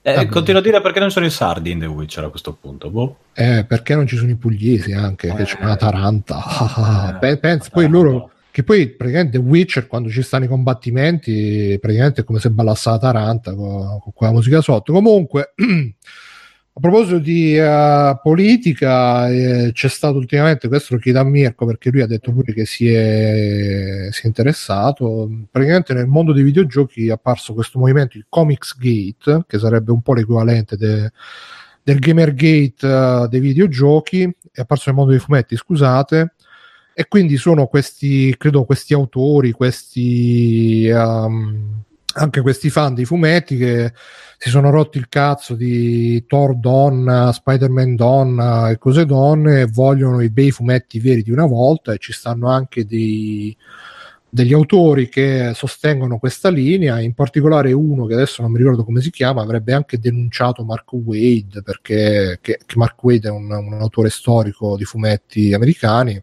perché gli, gli, ha impedito di lavorare, una cosa del genere. Poi non lo so, Mirko, tu lo conosci questo movimento? Che, che, che Ma vabbè, un mo- movimento in realtà è il solito fenomeno americano del... Uh, c'è, un, uh, c'è un ristretto gruppo di persone che sono apertamente naziste perché c'è Ethan Van Shiver, che Van Shiver, non so come si dice, che è un disegnatore che ha fatto lanterne verdi, un sacco di roba, che lui è proprio un nazistone parecchio grosso, tant'è che aveva inserito un sacco di riferimenti al nazismo, c'era tipo Sinestro che era uno delle lanterne verdi che era Hitler, cioè proprio disegnato stile Hitler, quindi non è che l'abbia mai nascosto più di tanto, solo che ultimamente era diventato sempre più pesante come presenza, come roba e che insieme a tutta una serie di altri personaggi hanno cominciato i soliti vari attacchi. Prima hanno attaccato un editor eh, Marvel eh, perché praticamente avevano fatto questa cosa del, del milkshake.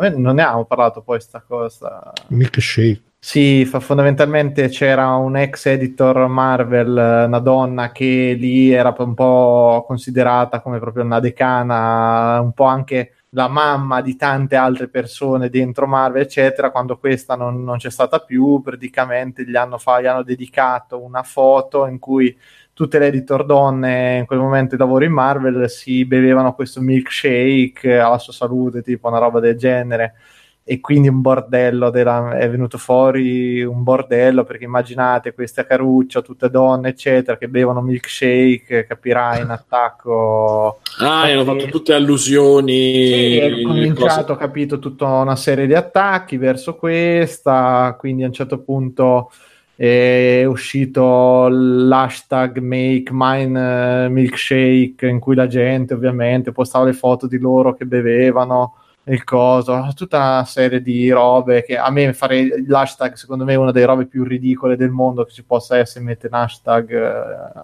per schierarsi da qualche parte, però è...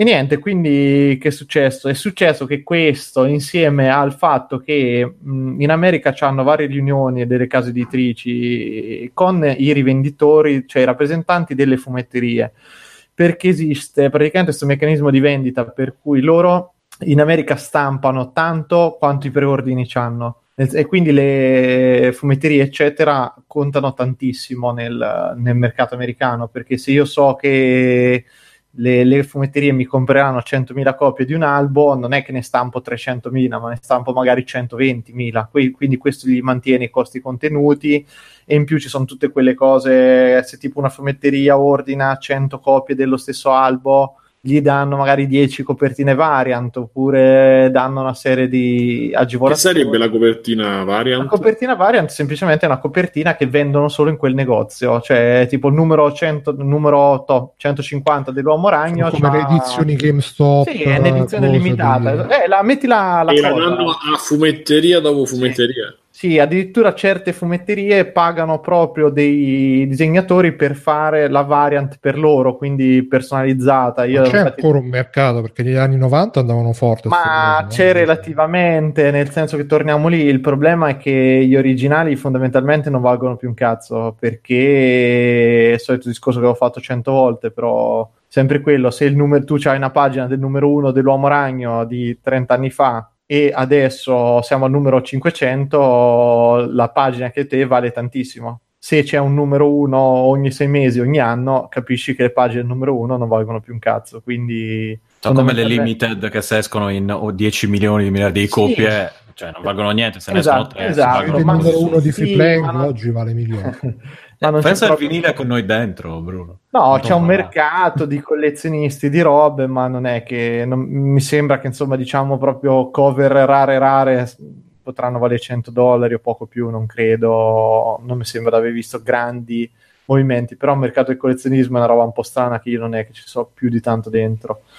E quindi niente, che è successo? Che in una di queste riunioni praticamente eh, di Marvel con tutti i rappresentanti di queste fumetterie è venuto fuori e cosa dite voi? Quali sono le testate che secondo voi vendono di più, di meno? Quali sono insomma i commenti che sentite? Ed è venuto fuori quel discorso che secondo loro tutte queste questa saturazione del mercato di Thor donna, nuovo Iron Man donna, l'uomo ghiaccio omosessuale, tutta una serie di cose per appunto andare incontro alle minoranze, secondo loro no, non funzionava e quindi addirittura c'era proprio un attacco, qualcuno aveva, infatti erano stati anche lì, insomma, accusati di razzismo, qualcuno perché erano, erano usciti poi dei commenti, se non mi sbaglio, proprio interni, quindi è una roba che qualcuno ha fatto trapela fuori, che qualcuno ce l'aveva con i musulmani, le donne, gli omosessuali, erano la colpa delle storie di questi personaggi perché non andavano bene le vendite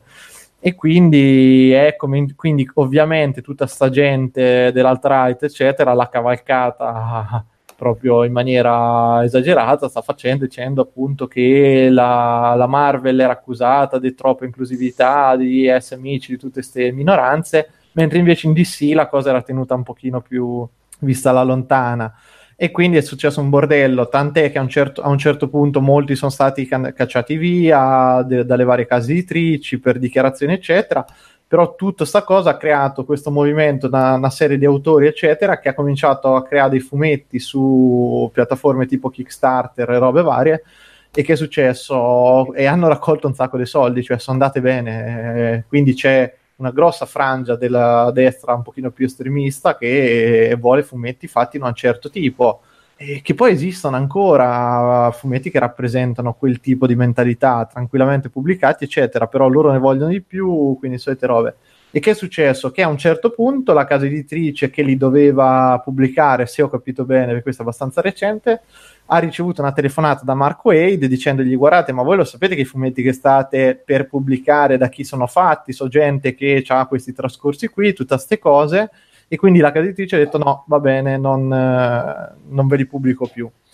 Cosa qui. Allora praticamente questa gente si è incazzata praticamente ha detto addirittura ha citato Marco Wade in tribunale per intromissione in eh, affari robe del non mi ricordo la causa esatta d'accusa e per cui si è creata tutta questa situazione assurda e ridicola allo stesso tempo di questa frangia di cose. Poi anche lì ci sono state sempre dichiarazioni di Van Shiver, non mi ricordo chi per lui, che diceva ah, perché se Darwin Cook fosse ancora in vita la penserebbe come noi, quindi hanno cioè, tra le righe accusato uno degli autori più grossi degli ultimi anni morto da qualche anno che era anche lui di tendenze d'estrema destra eccetera quindi è intervenuta la moglie che poi ha dovuto smentire tutto è la solita roba, boh, secondo me un po' le solite guerre tra pagliacci, però ci sono dei vari, ci sono addirittura dei podcast che facevano proprio questi gruppi, se volete seguirla un pochino meglio, io non, non, ho mai seguito più di tanto la faccenda, vi dico perché era veramente ridicola, con i soliti schieramenti da una parte e dall'altra, per, per delle cazzate, fondamentalmente delle cazzate, perché...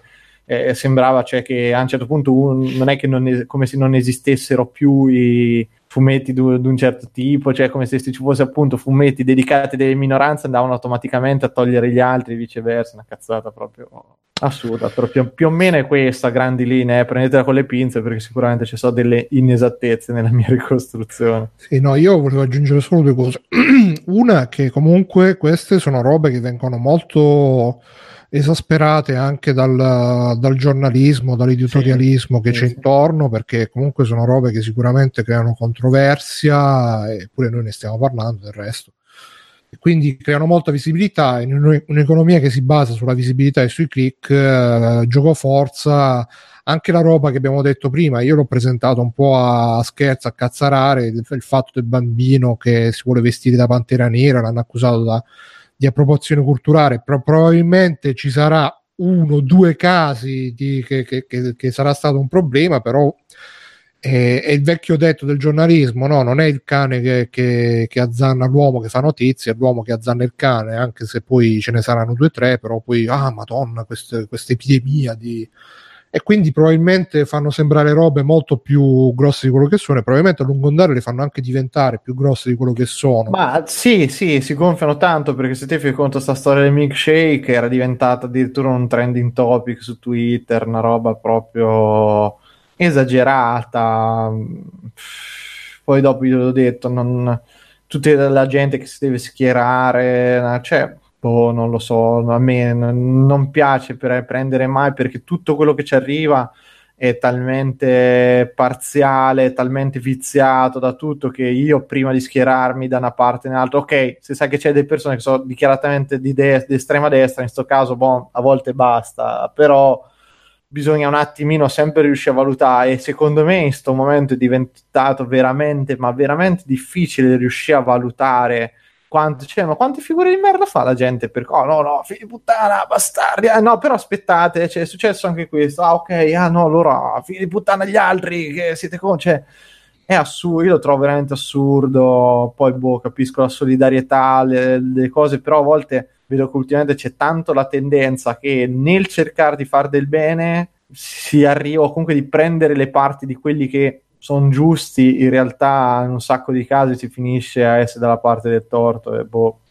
non lo so. Sì, eh, poi l'altra cosa che volevo dire è che a questi movimenti, l'altro tempo fa ho visto un documentario, non a proposito del un documentario, un video, a propo, non a proposito del Comics Gate, ma del Gamergate, che parlava di Bannon, che è quello che è stato il uh, consigliere di Trump, adesso non ho capito se è ancora consigliere o quello che è, e parlava di come lui in un certo senso eh, abbia, si sia infiltrato nel movimento del, del Gamergate. Um, attraverso il sito là, quell'altro tizio Milo Yiannopoulos perché adesso non ricordo perché l'ho visto tempo fa però diceva che lui mh, mm, così si è reso conto non mi ricordo in quale occasione di quanto potenziale c'era in, questa, in questo gruppo di sociale dei videogiocatori e che bastava solamente darci un po' di, un po di corda per farli scatenare. Per quello che io poi eh, mi incazzo eh, aspetta un secondo no, per quello che io poi mi incazzo quando, quando, leggo magari le battutine che magari sono fatte battutine però poi c'è sicuramente chi queste battutine lo trasforma in meme poi il meme diventa pensiero e il pensiero poi si trasforma in voto per fare la, la catena della merda e, e c'è chi, lo, chi l'ha capita sta cosa e quindi fomenta certe posizioni che magari di per sé saranno anche lecite saranno a scherzo non saranno così serie però fai i grandi numeri fai le persone che si sentono frustrate, che si sentono tutto quanto, dai e dai, poi diventano anche, mh, vengono anche strumentalizzate dal punto di vista politico queste persone. Se io dico, per esempio, c'è il nostro ascoltatore che ha, ci ha segnalato anche un'altra news, così la recuperiamo, visto che c'è anche chiesta di di parlarne in chat che c'è stato il Neil Druckmann mi pare quello il, che non, non, mi ricordo se è il designer o il director di The Last of Us che ha detto guardate che i videogiochi non devono per forza essere divertenti là ovviamente quando c'è una dichiarazione del genere la prima reazione del, magari del giocatore tradizionale è ah va questi americani che vogliono fare i film invece i giapponesi che uh, pensano solamente al divertimento perché questi sono dei registi falliti e quindi si vogliono rifare con i videogiochi mentre i videogiochi sono altro e bla bla bla bla bla. Sono cose che già sappiamo non è che, che ci voglia la scienza per dirla. Però nel momento in cui uno dice così, comunque si pone in un certo senso come diciamo facile strumento di qualcuno che poi va a dire: Ah, vedete, i giapponesi mettono le tette, questi invece mettono le lesbiche, vaffanculo le lesbiche oppure ah, questi mettono i negri, i giapponesi invece mettono le bionde e vive i giapponesi. Però Bruno, scusami, ma è sempre legato all'ascoltare la polemica del, del povero, più o meno povero represso che sta su Twitter eh, o su, sui social. Cioè, torniamo sempre al solito discorso, non, non sono argomentazioni, secondo me non sono argomentazioni, l'80% di queste non sono argomentazioni valide che, che si possono utilizzare in un in una discussione, una conversazione non si possono neanche reputare eh, di valore, secondo me. Sì, sì, non si possono reputare di valore, però poi sono robe che comunque vanno a inserirsi nell'immaginario, nel modo di pensare. Cioè, eh, questo ce l'ha postata proprio lui, il nostro ascoltatore, sta news, ma non ci ha postato manco una news.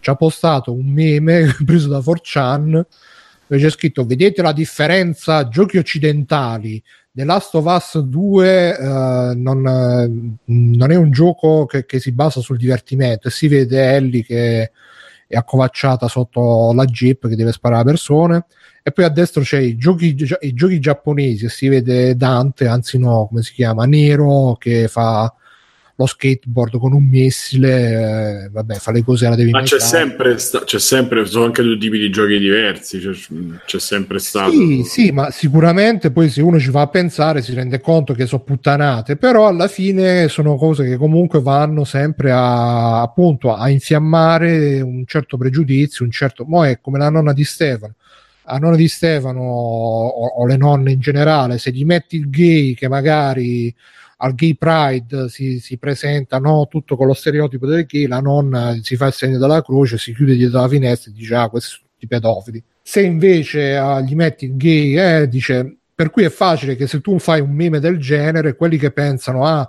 questi giochi occidentali dei social justice warrior, invece i giochi giapponesi che sono fatti per divertirti, ehm, non eh, eh, bravo Liquid che dice più videogiochi in un posto al sole, quella è la... Mm la soluzione. Sarebbe ottimo, ragazzi. Hanno messo quasi qualunque categoria, mi hanno detto in un posto al sole. Io lo vedevo sole, bellissimo delle film.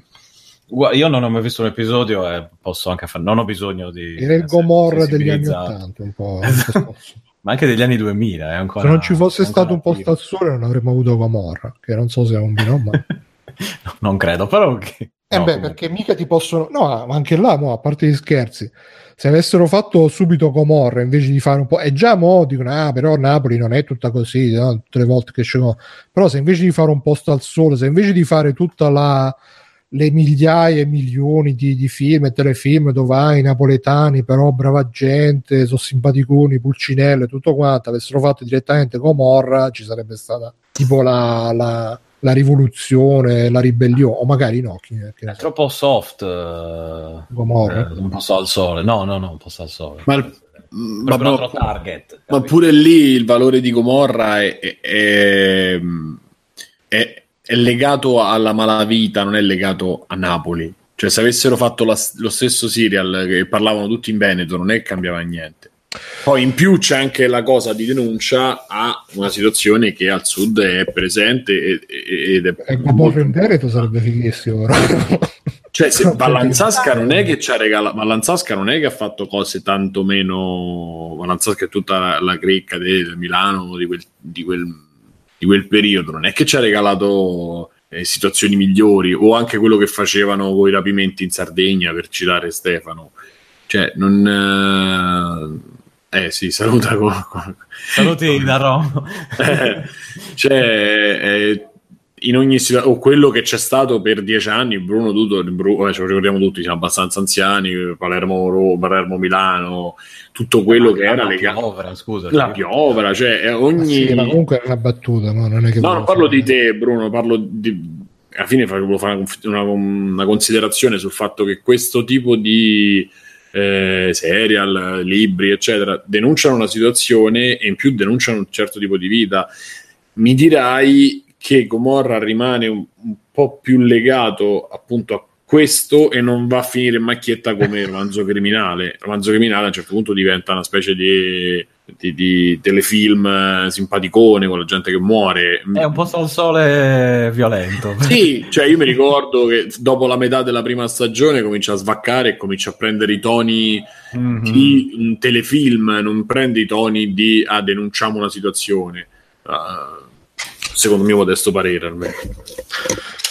Sì, no, vabbè, quello poi a parte. Comunque, ritornando a bomba sulla questione, uh, poi c'è il nostro ascoltatore Tasten che sta dicendo perché hanno detto ah Silent Hill uh, è giapponese, lui ha detto ah infatti in Silent Hill c'è il finale degli alieni che in Occidente non si sarebbe mai fatto perché in Occidente li vediamo come dei film. In Silent Hill 3 c'era il costume da maghetta per la tipa che in Occidente non avrebbero mai fatto perché in Occidente ci stanno i social justice warrior, suppongo Ma è vero, è verissimo, sono differenze culturali, ma poi alla fine quello che dobbiamo, ehm, che dobbiamo diciamo, capire, che poi è stata anche una delle robe che è uscita da tutto lo psicodramma con Frusciante, che andatevi a vedere il, lo speciale videogiochi frusciante su Outcast che fatto, abbiamo fatto con, uh, Giuseppe, con Giuseppe Adria.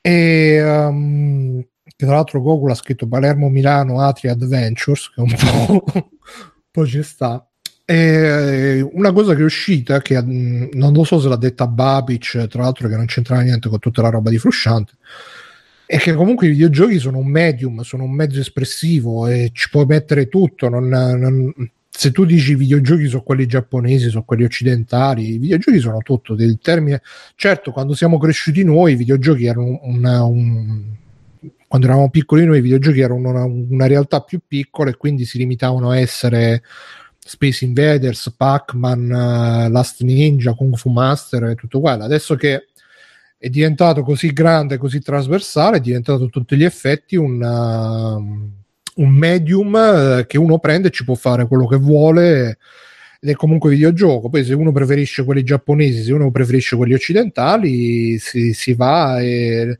e, siamo liberissimi di scegliere l'uno o l'altro, di finanziare l'uno o l'altro e tutto quanto. Non è che c'è qualcuno che che predomina o, o che ti vieta di, di, di, fruire gli altri, a parte vabbè la concorrenza di mercato che magari ci si può fare anche qualche sgambetto.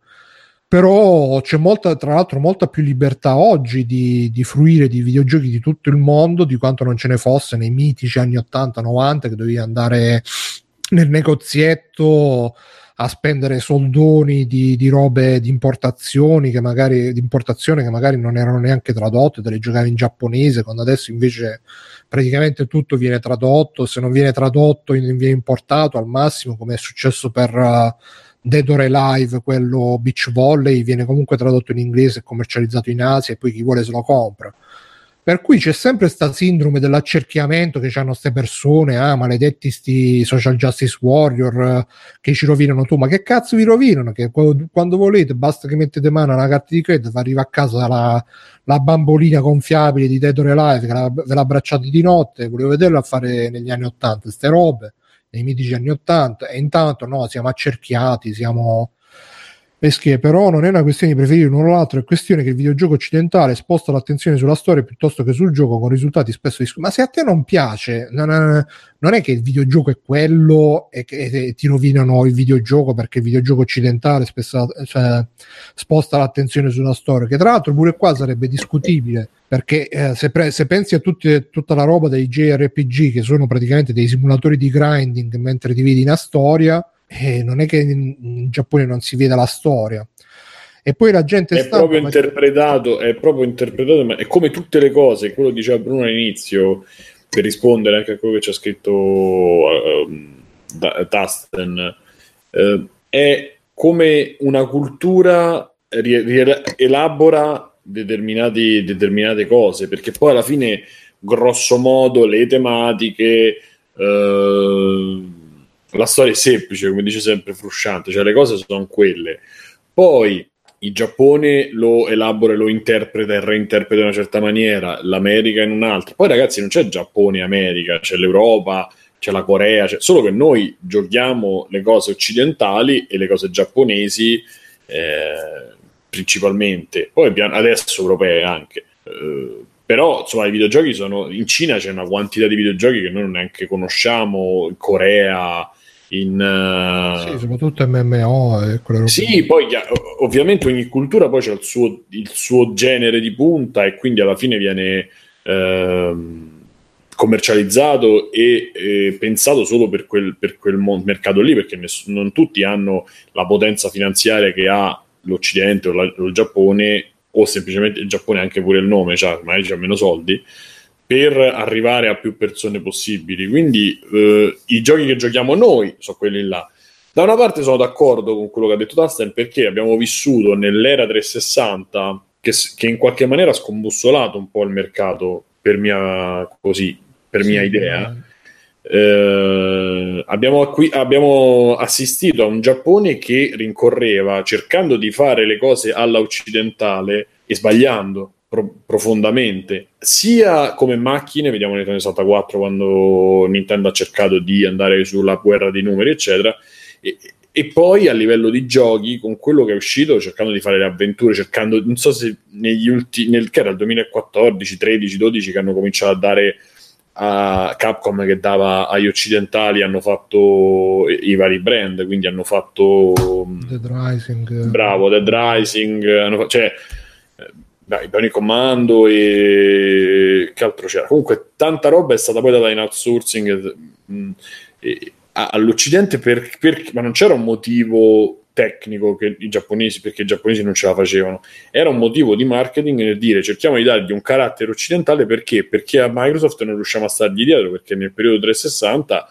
ci hanno preso solo le Sony, Nintendo vabbè stava fuori, ma mh, non sono andati poi mh, così bene con, con quello che facevano, cosa che poi hanno capito dopo e adesso anche grossi del potere che ha riacquisito Sony stanno riuscendo un po' le cose giapponesi, super giapponesi. E, e quindi lo vedi poi nel, lo, lo, vedi nei prodotti come quando un americano prova a fare una cosa alla giapponese e viceversa non sempre l, l'esperimento viene bene invece quando gli americani fanno gli americani e i giapponesi fanno i giapponesi ci si trova sempre impressione mia eh? non so se voi la pensate diversamente però sì, sì, no, questo sicuramente, ma a me non dispiacciono neanche gli esperimenti. Poi c'è sempre Tasten che dice: poi la gente, la stampa, va dietro a questi prodotti discutibili che diventano la norma e levano attenzione ai giochi. Secondo me il problema è che uh, i videogiochi veri, ognuno ha la sua definizione. Se vai da un PCista, i videogiochi veri erano Quake, Doom, le robe anni 90, le avventure grafiche se vai da, da, uno ancora più vecchio, magari i videogiochi veri erano appunto Space Invaders, eh, Pac-Man, le avventure testuali. Donkey Kong. Se, Donkey Kong anche. Se vai da un altro ti dice che i videogiochi veri sono eh, gli MMO e com, come si chiama? World of Warcraft, un altro ancora è LOL, un altro ancora è FIFA. E, um, Nessuno chitarino dice però. Eh? Chitarino anche. Eh, ragazzi, ognuno ha le sue preferenze, i suoi gusti e ci sta che uh, passa il tempo, passano le mode. Eh, se magari uh, quando eri adolescente c'erano i videogiochi che ti parlavano, eh, non che ti parlavano, cioè che ti, ti, coinvolgevano, li sentivi più tuoi, poi non sei più adolescente, gli adolescenti che vengono dopo avranno un'altra concezione di videogioco. Cioè, bisogna anche, secondo me, imparare a mettersi un attimo al lato e dire, ma poi per me è facilissimo mettersi al lato perché se vuoi i videogiochi veri, come dici tu, basta recuperare un po' di backlog, eh, un po' di produzione, un po' più di nick e te ne trovi la voglia a videogiochi veri, a videogiochi come dici tu. Il problema è che, eh, ragazzi, purtroppo si invecchia, non si è più al centro del mondo, né da un punto di vista personale, né da un punto di vista sociale, ma soprattutto né da un punto di vista commerciale perché comunque eh, il commercio va sempre appresso agli adolescenti, ai post-adolescenti, una volta che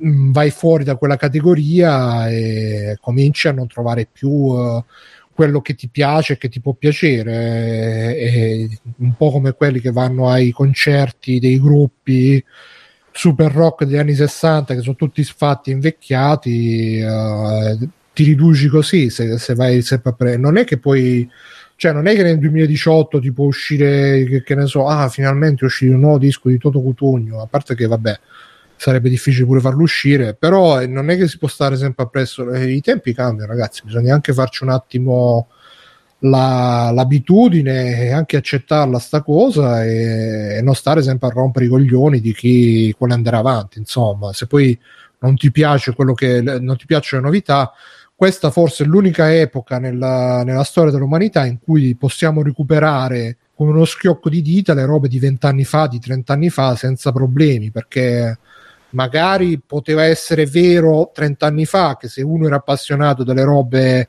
anni 50 non le trovava più in giro ed era difficile trovarle. Ma oggi vai su YouTube ti trovi film interi di 20 anni fa 30 anni fa con gli emulatori ti giochi che cazzo vuoi di 30 anni fa ma che cazzo vai cercando? Detto questo Uh, ma poi questo tranquillo, tranquillo cioè, tutto bene, ma poi c'è da dire che tutte, tutto quello che esce oggi e, e, quelli che i game designer, i grafici e tutto quello, tutti gli artisti che stanno dietro poi una produzione di oggi è gente che si è formata con giochi di 30 anni fa. Quindi è, poi è tutto derivativo, è tutto... È, è, la cosa come nella musica eh, e nell'arte in generale, um, in questo tipo di arte, in altre di meno forse, poi perché io ne sappia, è sempre poi è bello andare a prendere, a cercare di capire l'elemento nuovo, l'elemento, neg- l'elemento vecchio, eh, la cosa negativa, la cosa positiva, cioè è sempre buono poi analizzare il prodotto in sé per sé, anche non necessariamente giocandoci o non necessariamente diventando fan. Cioè, eh, que- Assassin's Creed mi viene in mente, eh, sicuramente godrà di, di, influenze che sono di giochi che sono, sono, un po' più vecchi, un po' più nuovi, più recenti, no. Ma Zelda è l'esempio, quello che sta facendo Nintendo negli ultimi anni, con le ultime produzioni, che a me chiaramente stanno piacendo anche un po' di meno, è proprio figlio di tutto questo. Cioè, per chi di, che dice Zelda Breath of the Wild, oh, capolavoro, Zelda Breath of the Wild dentro c'è un sacco di occidente, ma tanto ce n'ha però era interpretato in chiave eh, giapponese e quindi magari può piacere di più ai appassionati. Tanti giochi occidentali sicuramente risentono di quello che sono i giochi giapponesi e che sono stati i giochi giapponesi, quindi come dice Bruno, non cagate il cazzo, potete giocare ancora l'ennesimo gioco come, esattamente come 30 anni fa, giocateci, però vi perdete pure qualcosa di nuovo che potrebbe essere interessante. Chiaramente può non essere le vostre corde, anche perché voi non siete gli stessi di 30 anni fa o di 15 anni fa. Perché? Perché avete un'altra vita, un'altra testa, un altro tempo da spenderci. Ci sono un sacco di fattori che cambiano e anzi dovreste ringraziare, tra virgolette, questi nuovi eh, produttori, software house e, e, e, chi più ne ha più ne metta queste menti che stanno dietro i giochi che vi fanno i giochi per i trentenni perché ci sono un sacco di giochi che sono pensati per il pubblico che oggi può spendere che è quello dai 20 ai 40 più o meno e, e che vengono pensati per voi. Prima non c'era sta cosa o c'era molto di meno. Non c'erano proprio i giocatori trentenni. Non c'erano neanche i giocatori quindi adesso si è creata questa, questa fetta di mercato che è quella che gli, che gli frutta di più perché altrimenti non avremmo tutto questo uh, fiorire di, di, titoli fatti così, che compra e, e soprattutto è una produzione che prima non c'era, che vende, è una produzione che prima non c'era. Poi in più c'è l'esplosione degli indie, c'è un'esplosione di... Eh, non dico nuovi generi, però di generi contaminati. Cioè, è un periodo anche tutto sommato bello. Poi che uno si incazza perché nelle classifiche c'è sta Spider-Man o che cazzo ne so, Red Dead o GTA o quello che vi pare, incazzatevi, però insomma lascia il tempo che trova. Comunque il problema, il problema vero, e poi chiudiamo perché sennò scendiamo troppo. Poi sì. Tasten voleva fare un'altra domanda, poi ha detto no, non la facciamo come non de. Non vorrei che adesso ti sei intimidito. Ta- cioè, qua su Free Playing dobbiamo un po' entrare nell'ottica che ci dobbiamo mandare a fare. Falla Tasten, falla, falla Tasten. Vai tranquillo, non ti succederà niente. Abbiamo facciamo sempre noi tutti i giorni. Se su Telegram è tutto un giorno, tutto un vaffanculo a destra e a sinistra. io su Telegram e sul canale Voce anche, che adesso sta, sta, stiamo anche pubblicando gli extra credits online, quindi è diventato tutto un magna magna. Comunque il problema probabilmente è, è, è, proprio economico, perché oggi per esempio ho postato sul gruppo un video dedicato, mi sa che l'hai visto pure tu Simone, un gioco per Wii Disaster Report, che è, era proprio il tipico... Disaster Day of Crisis. Esatto, bravo. Oh, che bello era proprio il tipico gioco da 7 che non è un capolavoro, però c'ha carattere, è sincero in quello che fa e ti, ti, ti piace. Facevi, facevi, cose, in quanti giochi fai una CPR? Una, una risuscitazione, sì. sì. In molti quindi... su DS, se ci pensi, c'era trauma macachita eh, Ma infatti poi anche il DS, cioè il problema è che eh, non, non è, ormai i videogiochi sono o il AAA fatto da 10.000 persone che ovviamente devi andare sul sicuro su tutto e magari uh, può un po' provare a eh, svirgolare però sempre nel, nel, nel seminato senza mai eh, oppure il gioco super indie fatto con due lire che magari diventa un fenomeno però comunque parte sempre da una base super indie non ci sono più tutte quelle produzioni che è, un po' un, un leitmotiv di free play però non ci sono più tutte quelle produzioni medie che potevano permettersi di sperimentare un po' di fare un po' le cazzone magari alla fine si portavano pure il risultato a casa ma eh, c'è di più. Ultimamente è uscito anche il, un, un, post del game dev, di quello che c'è il blog Esche Game Dev, che diceva che ormai il gioco single player all'antica che ti compri il gioco e poi non ci sono DLC, non ci sono uh, um, microtransazioni, non è più sostenibile economicamente a meno che non fai un gioco tipo uh, Hellblade, Senua's Sacrifice, che è un gioco fantastico, però si vede che comunque l'hanno fatto col freno a mano tirato perché uh, um, hanno tagliato ovunque potessero tagliare. E, oppure eh, un altro esempio erano i giochi Telltale. E alla fine abbiamo visto che fine hanno fatto i giochi Telltale. Con tutto che Telltale comunque con il modello di, um, di business che aveva eh, a episodi già era un po' diverso dal gioco diciamo single player 70 euro senza DLC e senza e quindi adesso i giochi single player quelli diciamo all'antica si possono fare solamente se, se c'hai dietro il, la sua il, come si chiama il uh, Sony o Microsoft e se sei un, uh, comunque un first party cioè Uncharted ma anche The Last of Us non li vedremmo se non ci fosse dietro Sony. Se non ci fosse dietro Sony probabilmente uscirebbe Uncharted eh, multiplayer, microtransazioni 20 DLC seppure perché ormai noi ci lamentiamo i veri videogiochi di una volta, ma i veri videogiochi adesso stanno incominciando a essere tutti il multiplayer, eccetera, eccetera, perché qua alla fine diciamo, diciamo, però io che gioco solamente a For Honor ultimamente, Mirko con Destiny, eh, tu stesso Tasten dici Monster Hunter World, che comunque è un gioco multiplayer, e quindi uh, il, il, il, l'andamento è quello 10 milioni di copie aggiornamenti gratuiti ma sì non lo so adesso se Monster Hunter World ha microtransazioni voi magari lo sai Biggio tu che, che ci hai giocato anche Simone eh, a quello su Wii ho giocato io mi sa che Mirko ne sa qualcosa di più tu su... ci avevi giocato a Monster su, Io su, su, ho giocato pure a World. Su PlayStation 4 sì. Ah, PlayStation 4 ho giocato okay. io quello. C'ha eh... microtransazioni, robe no. o è tutto gratis? È tutto gratis. No, Anche i DLC sono gratis. Quindi via Monster Hunter World c'hanno solamente Monster, Good Guy Monster Hunter World. Good Guy.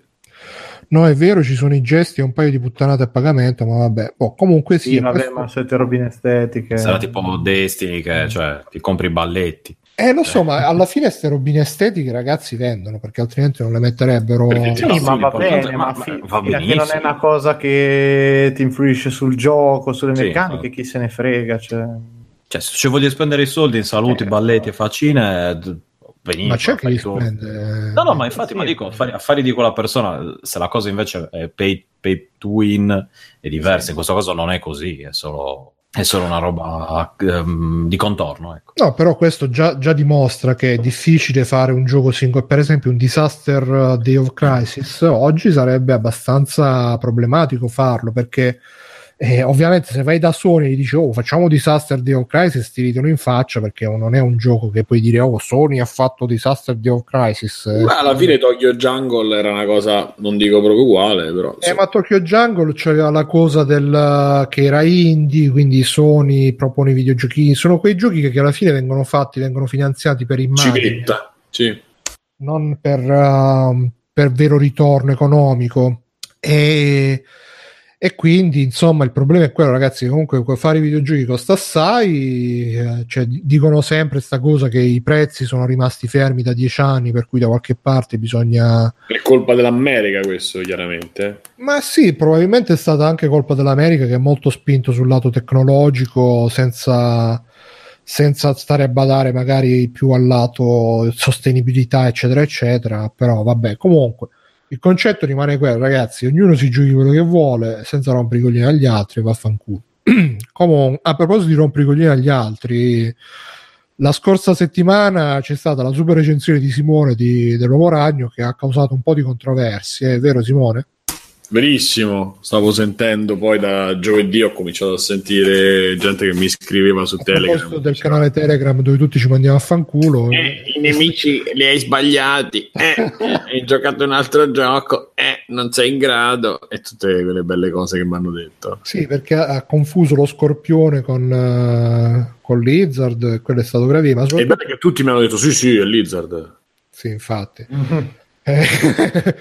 Dice Ludo Charlie che si è sentita stamani la recensione dopo averlo finito, Spider- eh, ma poi la, la, critica principale è stata che tu hai criticato le side quest e tutti hanno detto, eh, ma le potevi saltare, perché non le Ma io non le ho fatte le side quest, l'unica side quest che ti, io quello che dicevo è che la side quest delle sei ondate della, dell'esercito lì eh, te la metti alla fine e, e a me non, non comp- cioè se non, quella ne devi fare una altrimenti se non ho capito male non va avanti la storia. Pure fosse tolta quella side quest, il resto del gioco, cioè non puoi saltare le missioni stealth con Mary Jane e con Miles, non puoi saltare le varie missioni del cazzo di, di, di Spider-Man che non c'entrano tanto con la storia, che stanno comunque verso la fine. Ci sono anche un sacco di missioni filler, anche solo quelle quando aiuti Octopus, Octopus là, e il dottore, eh, quelle le, le devi fare di storia, non sono eh, saltabili, skippabili in qualche maniera. Ma comunque il senso della recensione, poi ragazzi, se capite che era un, modo anche esagerato per parlare del gioco, eh, bene, se non lo capite non so che dirvi, il senso della, di quello che ho detto non cambia se, se c'è Scorpio o Lizard, cioè eh, quei problemi il gioco ce li ha in maniera oggettiva, ovviamente oggettiva per la mia, vabbè, insomma, in maniera soggettiva per me, quel, quel gioco i problemi ce li ha. Eh, se poi voi dite no, è troppo bello tutto il resto e quindi anche, anche quel tipo di, ehm, di su e giù che fai a livello di tensione, a livello di pathos va bene, contento per voi, per me non è, non è assolutamente accettabile. Eh, se vi piace la merda. E dice Ludo Charlie che, uh, che lui comunque ce l'aveva contestato in chat la cosa di Scorpio Lizard. Eh, non ho letto, scusa. Quindi attenzione. E... No, Charlie, con le mani noi discutiamo, lo sai che come retro sì, parliamo con le, mani. con le mani. Però ha detto che le è piaciuta la recensione eh. e, e, tra l'altro anche se ascoltate l'ultimo Raincast anche Vito Juvar ha detto che è un gioco di merda Spider-Man quindi attenzione, non è, non è, solo Simone, anche un'altra roba che ho postato io sul gruppo dice che è un gioco di merda. È un gioco di merda, sto cazzo di Spider-Man. È piaciuto, è piaciuto solo a mio fratello. Allora, mio fratello è venuto a trovarmi, io gli ho comprato Spider-Man al day one, ci ho giocato anche io un pochino, e poi me lo sono guardato. E ho detto, allora, io tutte queste ore su questo gioco non riuscirei a farmelo. No, perché gioco, non ci riesco di più io, probabilmente, non lo so. Forse, come dice appunto, diceva Simone, siamo, siamo invecchiati, non lo so. Comunque, visto tutto, finale incluso, Beh, costumi, tutto. Ma tutto. condividi che il, che il, finale è un, un, eterno su e giù che, che non, non, ti dà mai. Sì, sì, ma è anche difficile, come dire. Oddio, no, secondo me se lo potevano, per come era organizzato il gioco, che magari un, per certe cose è un pochino più serio rispetto a, ai videogiochi precedenti di Spider-Man, che, che, io ho sempre trovato divertenti a dire la verità, ma appunto altri tempi forse, non lo so. E il finale sì, poteva essere gestito un pochino meglio, ma tanto, cioè, come dire, era un po' prevedibile che sarebbe andato a finire così da un certo punto di vista. E, cioè, che ti devono fare la cosa un po' per il DLC, un po' il futuro seguito, se esce, se mai lo annunceranno. Mi sembra che, ma in linea di massima, poi come è andato il gioco? Adesso molto, molto se... bene. Molto bene. Perché secondo me alla fine c'era molta aspettativa, ripeto, l- l'ho pagato io Ma ci sta, non io, per me. Ci sta anche, cioè ci, tutto sommato ci sta anche, però io per la mia esperienza di videogiocatore, per i miei gusti, eccetera, un gioco del genere mi sento preso per il culo. Ma non è, secondo me, Simon, non, non, non ti devi sentire preso Vabbè, per il dai, culo. capisci? Cioè, sì, sì, sì, no, ma sono senso... scontento. Esatto, nel senso, bisogna in questi casi, per certi giochi, bisogna tra virgolette aspettarselo che, che ci sia un po' la, questa, questo tipo di cosa, di cosa, qui perché è un po' trasversale. Quello lo sviluppatore è lo stesso di, di come cazzo si chiama? Sunset Overdrive, Insomniac. Mm. Eh, ma anche di quell'altro, sempre di supereroi, non supereroi. Come cazzo si chiamava? Oh, quello di, della, della PlayStation. Eh, Prototype l'hanno fatto ah, loro. Sì, no, mi sembra di sì. No. Beh, infatti no, c'è molto prototype in quello. Sì, no, ma il fa- come cammina sui palazzi, che si mette a correre sui mm, palazzi. Mm, sì, quello è identico a Prototype. E, e appunto Prototype. no, non è, è stato no, Radical. No, no, Radical. Prototype. Ho detto sì, sì, sì, come al solito. È Radical Prototype. E quell'altro Radical invece Prototype. è uguale a Prototype, però esclusiva PlayStation, qual era? È Infamous. Ah, Infamous. Ah, madonna. Ok. Eh, no, ecco, anche Punch, però. Che è di Sucker esatto. Punch, infatti. E quindi hanno anche fatto Infamous, Infamous me... No, io non, non, ci sto più come, cioè per, per, per, questi giochi qui, quindi come dire mi, mi, aspetto che ci sia questo tipo di cosa. Non so se mai mi tornerà la voglia di giocare a questo tipo, tipo di giochi come Prototype, come Spider-Man e così via. Eh, va bene magari farmi qualche missione così, ma... No, bugie, aspetta, quello di Infamous eh, di Sucker Punch... Eh, l'ho, detto, l'ho, detto, prima, Sucker Punch. Questo invece è Spider-Man di Insomniac, quindi non c'è un eh. cazzo a che fare l'uno no. con l'altro, però sono no. identici uno con l'altro. Eh, insomma, eh, quindi boh, sì, ma appunto, secondo me... Cioè, io sono partito già con la cosa che il gioco è bellino, ma non, non ci resto male se, se, ha dei cali come appunto, o, o se il finale è un po' così, con la faccia un po' così che abbiamo noi. Mm. Eh, quindi, come dire, non mi ha colpito, ma perché avevo delle aspettative già settate sul medio, ecco, cioè sul divertente, carino, ma non è, cioè appunto, sapevo già che non mi avrebbe preso come un Red Dead Redemption quando uscì, che ero... Ah, ci devo giocare, cioè, ho giocato tutto, pure il DLC con gli zombie, cioè, è, mm. che è una cosa che succede per me con pochi giochi, con pochi giochi effettivamente. Quindi, insomma, per me, dal, dal mio punto di vista, capisco la delusione, tra virgolette, non la delusione, ma il punto di vista di Simone ecco, sul, sul, sul sì ma ripeto non è, un, non è, un, gioco brutto c'è delle cose no, no, positive esatto, esatto. quando salti sulla, quando stai sulla ragnatela è molto bello quando passi la penso, la penso come te cioè non...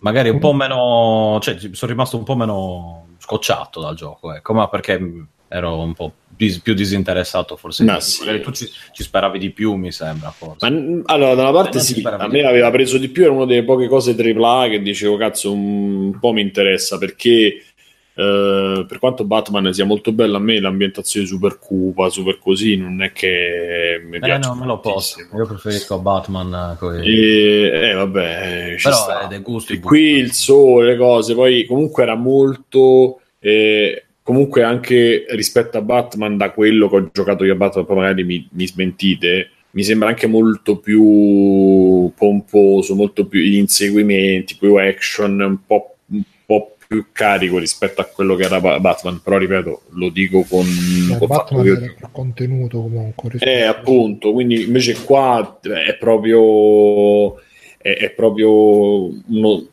uno spettacolo per gli occhi, nel senso che quello che succede, quello che vedi, ripeto, è, è figo. Poi i, i quick time event, poi queste cose epiche che fai, appunto, salvare la crew, come dicevo, la crew, la crew, eh, oppure appunto eh, intrappolare l'elicottero.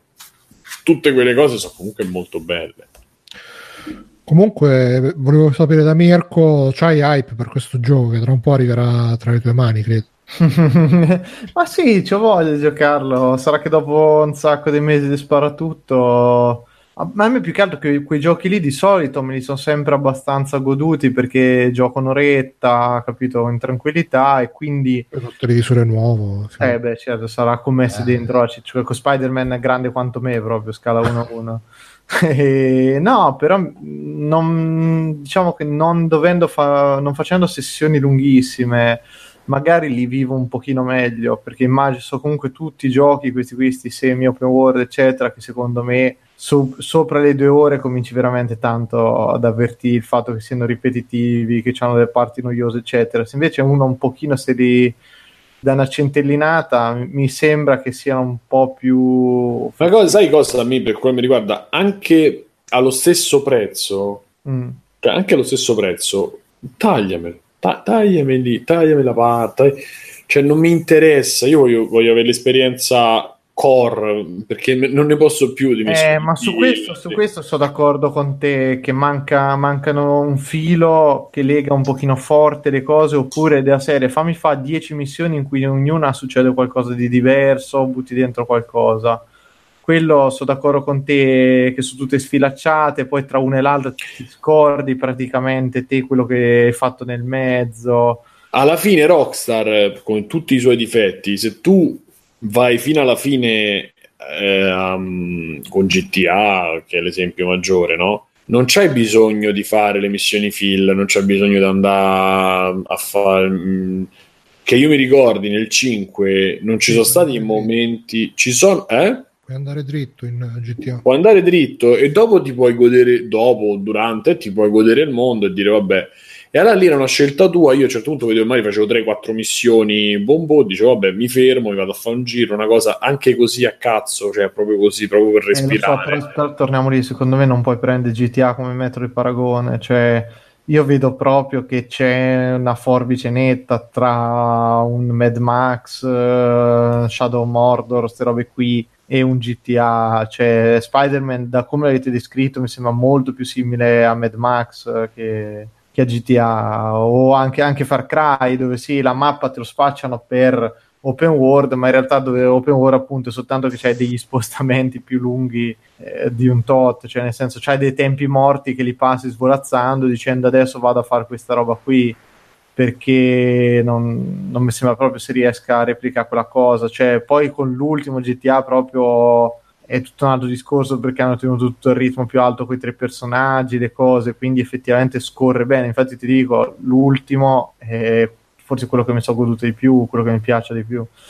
E invece, capito, sto Spider-Man, io boh, lo vedo, ci voglio giocarlo, sono curioso, un po' di sbolazzare così, ma lo vedo molto più simile a uno Sleeping Dogs, che comunque a me divertono come giochi. Se, se ti prende ancora l'ambientazione, le cose, eccetera, boh, cioè, ci sta, dai. Però ecco, io devo come ritmo, eh, non parlo chiaramente, sono due titoli diversi, sì, però sì. quello che ti dà un Bloodborne, quello che ti dà un Dark eh, Souls, eh, eccetera, è, è, serrato, dritto, devi fare quello, poi fai quell'altro, che certe volte devi staccare perché devi respirare proprio. Perché Ma perché sì. ci sono dei meccanismi per cui la tensione la senti? In questi giochi qua ti c'hai mai avuto tensione o paura di morire? Io no. Dico, no, ma, non, sì, ma non è solo, è anche voglia di andare avanti, no? Sì. voglia di fare la cosa in più. Qui non, non me, la, me la dava solo per arrivare al finale non c'avevo voglia di finire. Vabbè, però te mi dici che comunque ti sei fatto la parte finale piuttosto lunga e te te la sei sparata tutto in una volta, no? No, no, l'ho, spara- l'ho, ah, no, di- no, l'ho fatta in tre volte, ma mi sembrava sempre di essere arrivato alla fine. E invece, come ricominciavo la missione, riallungava inutilmente, mm-hmm. aggiungendo pezzi di trama per portare alla fine. Eh, ok,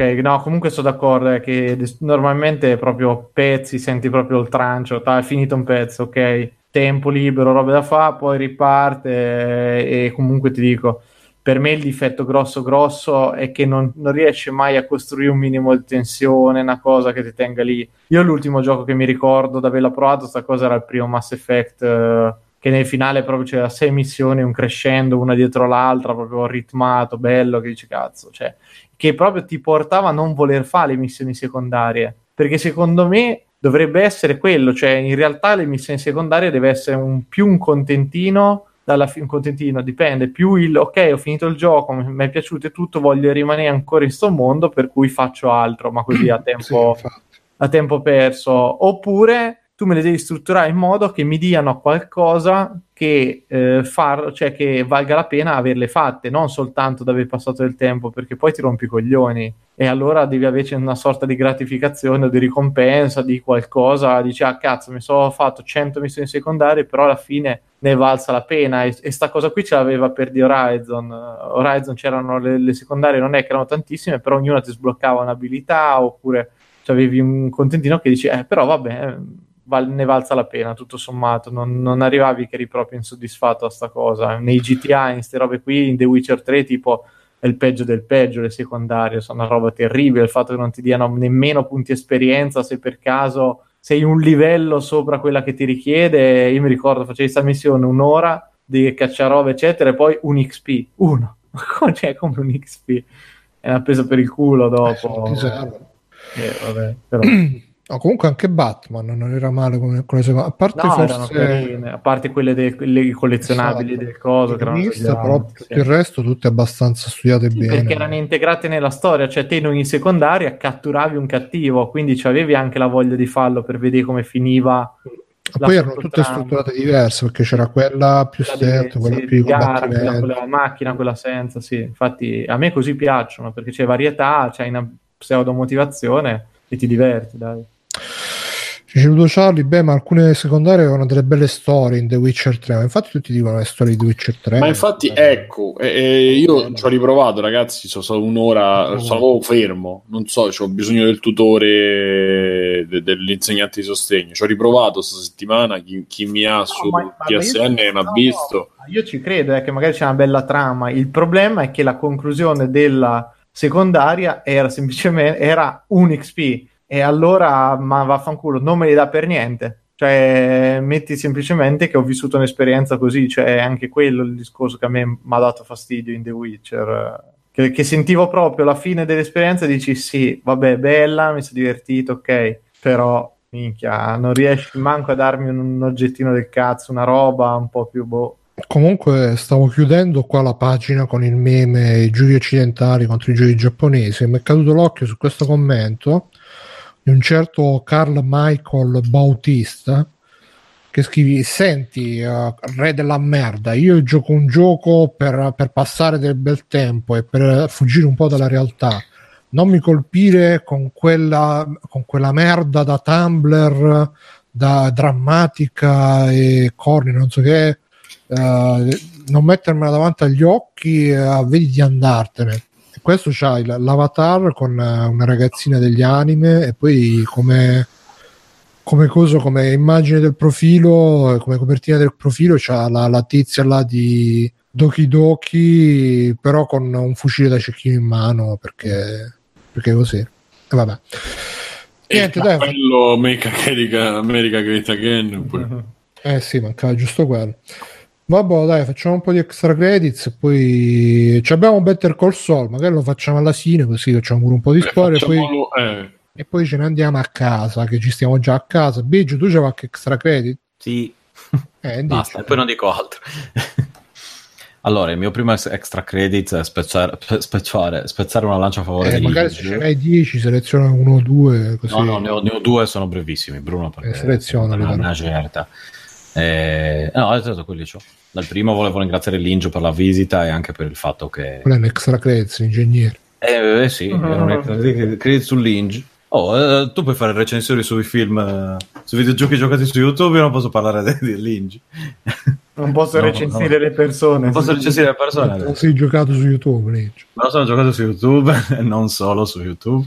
È davvero super in gamba e lo voglio ringraziare pu- pubblicamente perché mi ha dato un po' di indicazioni anche per cose di lavoro, eccetera, eccetera, per migliorare la, la qualità della mia vita lavorativa, che chiaramente non ho ancora fatto. Ma, Ma detto, pu- ne abbiamo parlato pure, pure noi mentre mi raccontava che l'aveva fatto con te. E proverò Eh, ma anch'io. parli dell'interraccial anal sex? Eh, sai, vabbè, non, No, ok.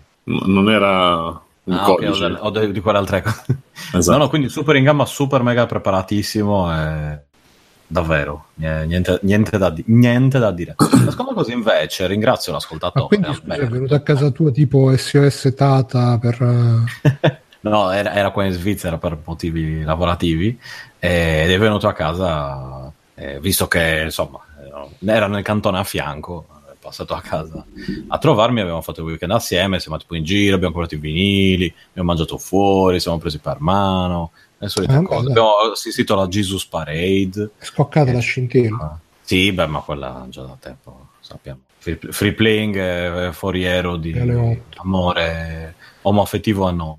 E cos'altro volevo dire? Ah, sì. La seconda cosa invece per la quale ringrazio Alberto C, detto Moffetta, eh, che mi indicò tempo fa un aggeggio che è una roba un po' particolare, diciamo, ma eh, che per certe cose lui mi ha detto, pensando a... eh, vedo Mirko che ride, secondo me sta, dice, l'aggeggio, c'è Moffetta di mezzo, è un vibratore. Eh, è un aggeggio che in realtà viene utilizzato, penso, dai millennial o dai bambini cinesi o dalla generazione Y o Z, come si chiama adesso, non lo so, per eh, giocare al cellulare. Eh, è una specie di docking station praticamente, di, ehm, si chiama GameSir X1. Eh, è un coso che ti tiene un aggeggio che è difficile da descrivere così, una specie di base simile appunto a una docking station, ti tiene il cellulare un po' in alto, la base poi trasmette via eh, Bluetooth il segnale che proviene dalle prese USB al quale puoi attaccare un mouse e una, tast- eh, sì, una tastiera oppure un dongle per usare un joystick eccetera eccetera. Il che lui mi ha detto tu rompi sempre il cazzo giocando a Police Nauts eh, sul cellulare tutti que- questi giochi qui eh, che poi magari sono scomodi da giocare con, eh, insomma non sai bene dove mettere il cellulare, invece in questa maniera qui ti fa un po' da tramite, eh, dato che è una batteria integrata, quindi uno se lo può piazzare più o meno dove gli pare, abbastanza piccolo, eh, ti trasmette appunto, i, si può usare anche per ricaricare il cellulare, dato che la base è, insomma, viene utilizzata per, per quello, è molto semplice da usare, cioè ha un tasto, diciamoci la verità. Eh, io l'ho preso in un colore orribile, tipo, no, me l'hanno spedito in uh, d- d- un colore che era tra il dorato e il rosa più o meno. Beh, bello, bello, elegante. Sì, Salmone, che è corallo. Non lo so, guarda, un colore indescrivibile. Il colore venuto dallo spazio lo, lo definirei, guarda. Ci puoi attaccare eh... solo mouse e tastiera o anche il joypad? Ci puoi attaccare anche il joypad e volendo ci puoi attaccare il, il dongle e in teoria dovrebbe mandarti il segnale del devo, devo, però devo fare una prova più provata ma c'è un, un, link, un nome, una cosa? sì, si chiama Gameser X1 lo trovate su Gearbestia, su Gearbest e su Amazon al quale Freeplaying è affiliato e in entrambi sì, i casi il link eh, in chat sì, magari a qualcuno può interessare se volete giocare qualcosa al cellulare vi serve, cosa ne so o appunto col, col pad avere una cosa più comoda un pochettino più eh, tecnica, diciamo, rispetto al semplice mh, mm, la, fi- la finta sedia. È compatibile con PUBG. Eh, purtroppo, ragazzi, ci, st- ci, stiamo lavorando. No, non lo so. Sì, no. penso che, non penso che funzioni su tutti, tutti i giochi perché e credo che abbiano che l'abbiano bloccato perché PUBG sul cellulare giocato con mouse e tastiera penso che diventi un dio sceso in terra. Se invece prendi comandi touch sei il solito bambino focomelico che giocare a un gioco senza offesa chiaramente per i bambini per i videogiocatori no, so. eh, no e quindi molto carini ringrazio Alberto adesso è anche che, che mi ha pensato e questo in realtà è più, più importante del, del, dell'oggetto in sé poi me lo sono pagato io quindi non è che me l'ha spedito e il prezzo mi pare che sia intorno ai 30 okay, euro. Sto vedendo che hanno fatto un sacco di aggeggi di catorci per sto cazzo di PUBG per, mm. Sì, sì. Sono, sono, tutti, non sono joypad, sono robe che tipo eh, sono quelle per... ventose. Esatto, che la appiccichi in modo che ti, che ti, dia una, una fisicità al, al Addirittura al per, hanno fatto il mirino da appiccicare per così vedi. Madonna, vabbè, quello forse è un po' esagerato. Questo è un pochino più semplice. Eh, e niente, oppure e se avete un cellulare molto grande, moderni, potete giocare a Police Snouts sul cellulare più comodamente grazie a questo che è più o meno l'obiettivo, penso, di chiunque, no? Voi confermerete. Chiaro. Eh, insomma, chiaro, cioè, Oh, comunque sono usciti un sacco di joypad nuovi che sono la mia passione, i joypad per Android. Bruno, basta joypad nuovi. Ho finito ne comprerò un po'. Va bene, eh, Simone, un po' di extra credits. Ho visto che addirittura li ha aggiunti sul file. Attenzione, eh, allora, grande rivelazione. Dovete sapere, dietro le quinte, settimana scorsa Simone ha provato ad aggiungere delle robe, tipo il file stava esplodendo. non, non, ero, non, avevo, non ero entrato col mio, col mio account Gmail. Allora, ho sentito un disco che si chiama Parcels, dei Parcels, che è questo gruppo francese uh, disco, diciamo che è un gruppo disco ehm, andato alla ribalta delle cronache, salito alla ribalta delle cronache grazie a un singolo prodotto dai Daft Punk. Praticamente questi stavano a un concerto mh, mm, anni fa, un paio d'anni fa, e sono scesi, si sono trovati Daft Punk lì, senza casco, che hanno fatto, beh dai, venite domani, venite in studio e facciamo qualcosa. E hanno fatto questo singolo che si chiama Overnight, che è un capolavoro, chiaramente. No, vabbè, un bellissimo, un bellissimo singolo. Ehm, che richiama tutti i, i neo Daft Punk, nel senso tutto quello che è da Random Access Memories in poi, cioè nel senso un disco poi, grazie, bravi.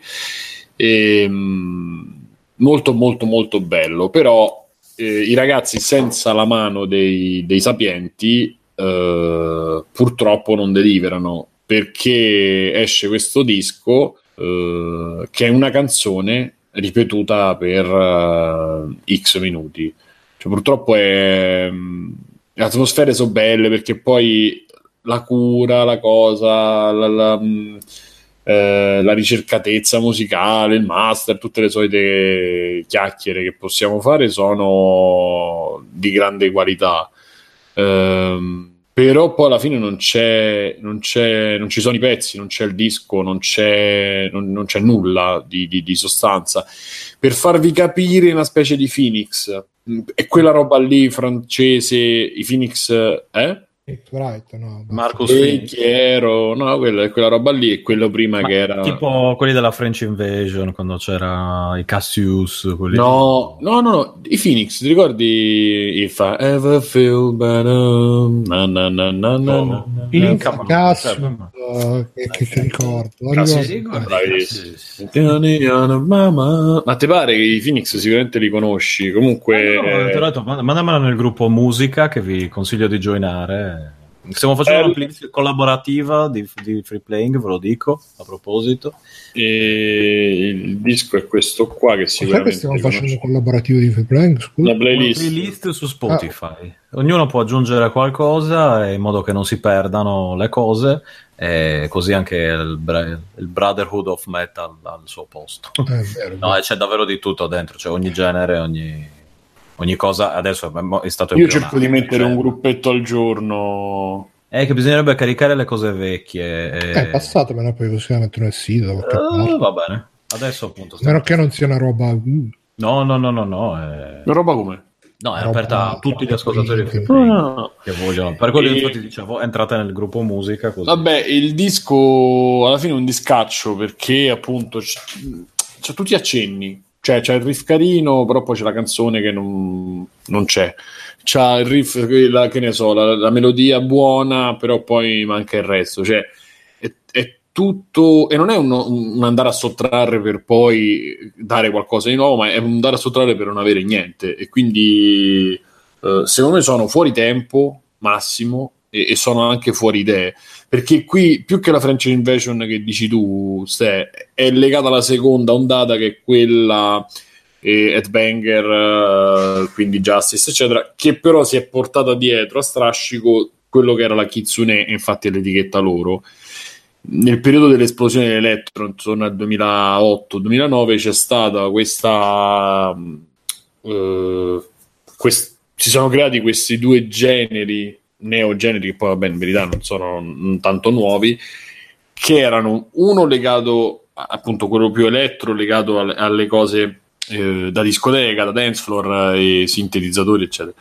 E poi c'è questo rock barra disco che ehm, adesso chiaramente non mi viene neanche un esempio perché sono rincoglionito eh, che però si è affiancato. I... Ah no, aspetta, ma tipo Rockets che facevano rock disco, eccetera? O... Beh, sì, però fa... sì, però fatti ma cioè, moderno, cioè, senso, moderno. moderno, diciamo in chiave moderna, nel senso utilizzo di chitarre elettriche. Eh, però con la cassa con la, con la drum, con la drum machine è tutto funky adesso ma il funky si è fatto bene, a parte che poi il funky ha comunque un suo problema di base che come il blues, cioè sono tre accordi che girano, eh, poi, sì, dopo, sì, sì, poi devi costruire qualcosa sopra, esatto. perché quelle sono ritmiche che dopo se tu gli dai qualcosa sopra acquistano, altrimenti un, un buon groove lo puoi prendere e campionare e poi facciamo altro magari però. E, ehm, vabbè, insomma, c'è stata questa esplosione, appunto, e una delle etichette che eh, è rimasta, che c'è anche la una, è diventata anche una, un'etichetta di moda, diciamo, insomma, un, un, brand di moda che si chiama Kitsune. Uh, e loro hanno firmato per questi. Mm, però, però non, non, non cioè, sentitevi le cose vecchie di quello che c'era vecchio. Dai, anche, anche un po' Franz Ferdinand, quel momento lì, però qui non c'è niente di chitarra distorta eh, è proprio legato agli anni 70 a quello che hanno fatto i Daft Punk con Random Access Memory, quello che fa Breakbot, eh, Lawrence Road ci stava, insomma, mh, quelle cose che richiamano proprio la disco 70, 80, così, però non, non danno veramente nulla. nulla. E, mh, e basta. E poi che avevo messo un'altra cosa. Vabbè, Soul, ne, Better Call Saul ne parliamo. Eh, veloce, veloce. Nel, nel Plus c'era Trial Fusion. E io non avevo mai toccato, l'avevo visto in video, non avevo mai toccato un trial, trials, trial, non lo so. Eh, purtroppo questo per metà è mozzato, è gratis, però devi comprare tipo metà della roba. Ci sono le missioni, poi c'è il gioco, quello inizi col gioco base. lo sto trovando difficile, però è uno di quei giochi che ti puoi mettere in sottofondo, come diciamo sempre, mentre fai un'altra cosa ed è, ed è divertente. E credo che però se, se, lo studi un po' e ci stai sopra puoi avere un sacco di soddisfazioni. Eh... Satisfaction. Inutile che vi spiego cosa sia questo gioco delle, delle, moto, delle, delle, delle motocross.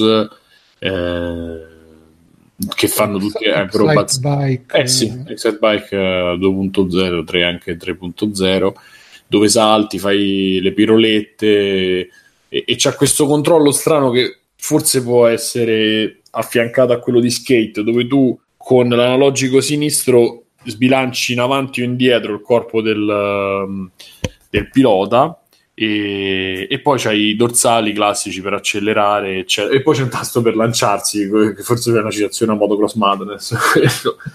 Eh, in cui ti puoi lanciare e penso poi puoi riprendere la moto se riesci a farlo. Io chiaramente non sono riuscito mi sono solo ammazzato. E, e questa meccanica è molto difficile perché influisce anche quando sei in piedi su, sulla moto, cioè in piedi sulla moto, quando sei sulla moto a terra, cioè non solo in aria, quindi sbilanci in avanti e indietro, ma anche su una salita, su una discesa, per cui diventa veramente tosto da, da gestire. E, ehm, ma sul pazzo così, perché ho, ho finito Spider-Man. Eh, sto avendo, non so che fare con, con uh, Coso, con Octopath Traveler, perché devo dire che forse non, eh, non, sono, non sei tu, sono io quello sbagliato. Eh, avendo... No, è brutto. Ah. Cioè, non, sì, lo trovo no, brutto, moneta, però lo trovo eh, anacronistico. Cioè, è, molto più be- è stato molto più bello rigiocare 4-5 anni fa Final Fantasy 6, 3, vabbè, il Final Fantasy per Super Nintendo che questo, onestamente. Eh, non so se so io che ormai proprio non sono invecchiato oppure. Boh. Ha lo stesso, il tuo stesso problema, sì. Mamma mia, cioè, mm. quando, ogni, volta che c'è, ogni volta che c'è un combattimento, un combattimento casuale, mi scende proprio la lacrima. Ancora, cioè, è, è, sì, è meglio. Lasciatemi in pace. Sai la tortura 007 quando gli danno sotto le palle gli tirano le cose? Più o meno preferisco quello una mezz'oretta che, che trovare il rispetto che un quarto d'ora.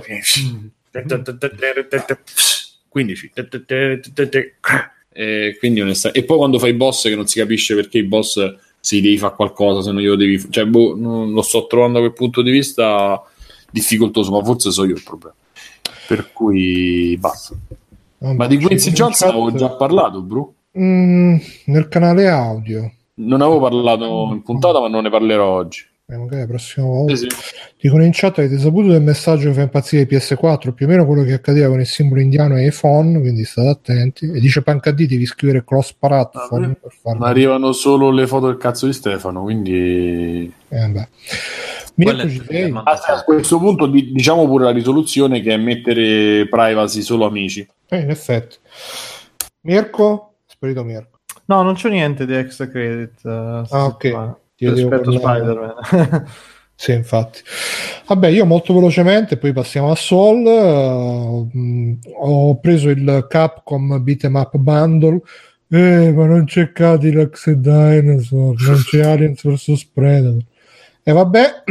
Eh, Bruno, ma anche tu però, cioè mi ha deluso perché pensavo di trovare molta più gente online, invece è abbastanza difficile. Non lo so se perché l'ho appena preso, forse eppure che hanno, hanno, fatto passare così tanto tempo dall'uscita su console che su PC probabilmente la gente non c'aveva la stessa cosa. Quindi se qualcuno se lo prende e vuole giocarci insieme, faccio un fisco e ci facciamo qualche doppio. E alla fine poi però come selezione di giochi non è neanche che, perché appunto non c'è Cadillac poi c'è Cadillac no c'è Capitan Commando che è carino c'è uh, quello blu qualcosa col protagonista blu che a me fa cacare però è carino e poi c'è un uh, King of Dragons non credo qualche cosa del genere.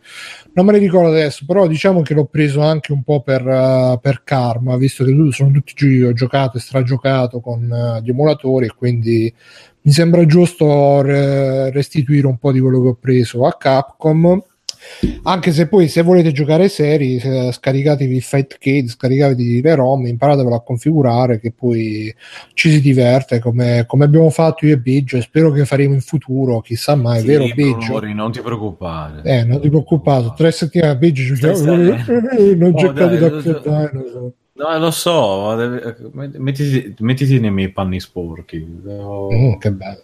Esatto. Ah, sì, ma scherzo, Biggio, figuri che cazzo me ne frega, tanto Che io cazzo adesso me ne non è vero, con che Quantum Break, stiamo una crema con Quantum Break, ce ne frega. E poi mi sono preso ehm, il libro, eh, l'ebook The Guide to Retro Horror, eh, che è un ebook di Hardcore Gaming 101, che è un sito per eh, i veri videogiocatori che piacerebbe molto al nostro ascoltatore, piace molto anche a me. Praticamente un ebook che parla di tutti i videogiochi horror, però mh, epoca 8-16 bit, quindi non t- videogiochi horror, ma anche a tema horror, quindi anche Ghost and Goblins eh, con tutti i seguiti, Splatterhouse, che ovviamente ho preso solo per quello.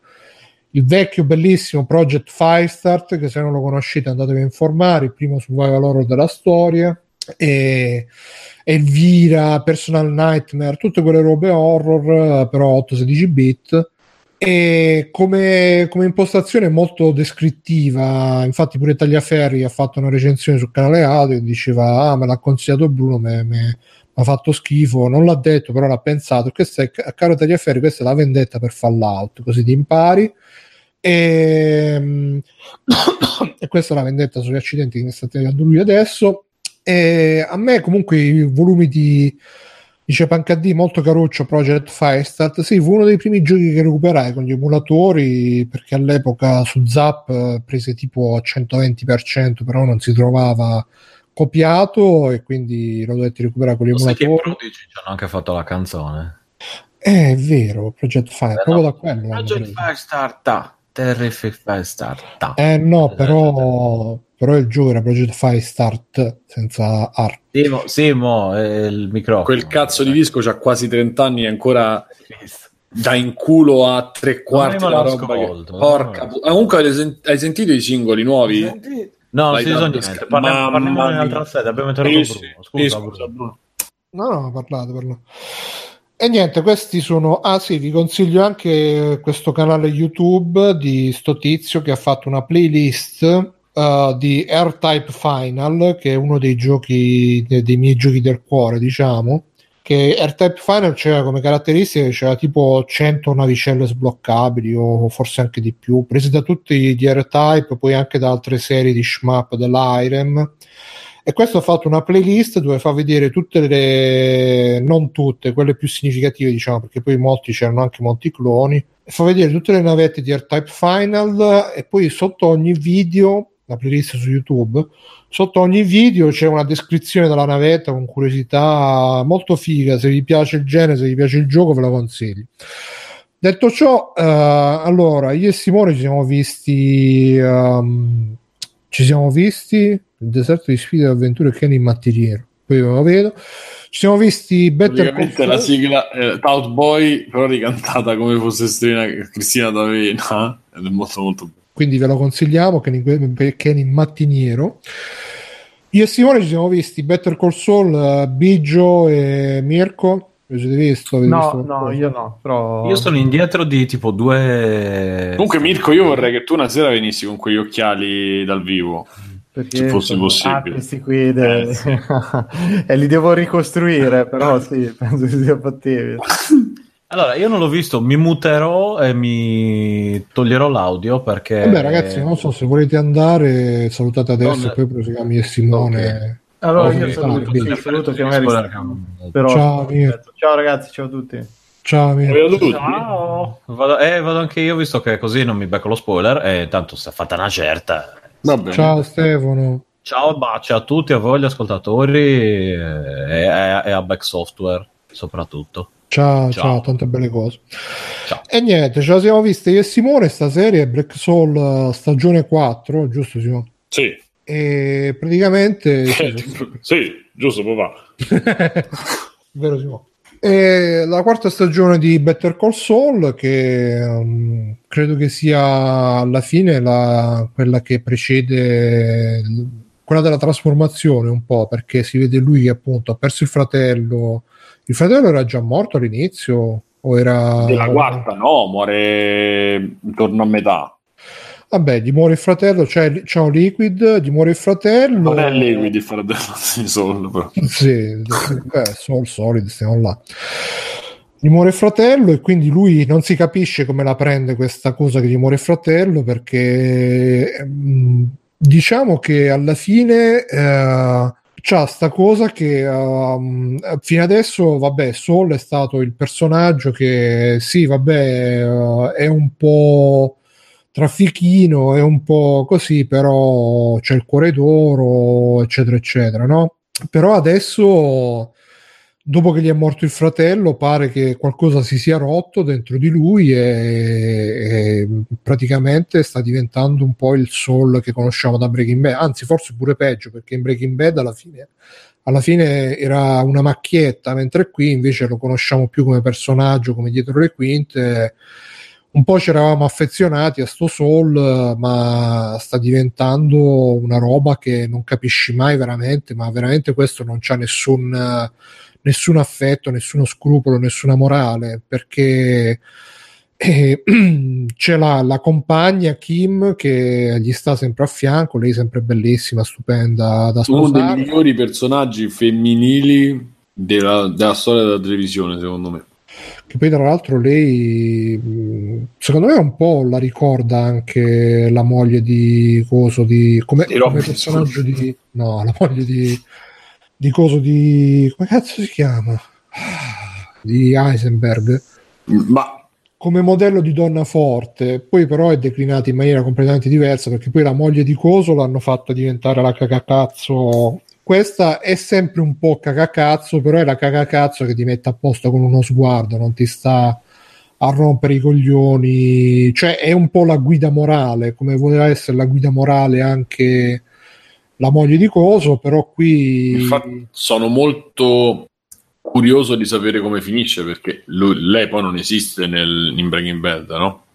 Sì, secondo me alla fine ci sarà una rottura, ma si incomincia già. Sì, vabbè, meglio Kim, Panca D, questo è veramente. Walter White, bravo, Backsoft.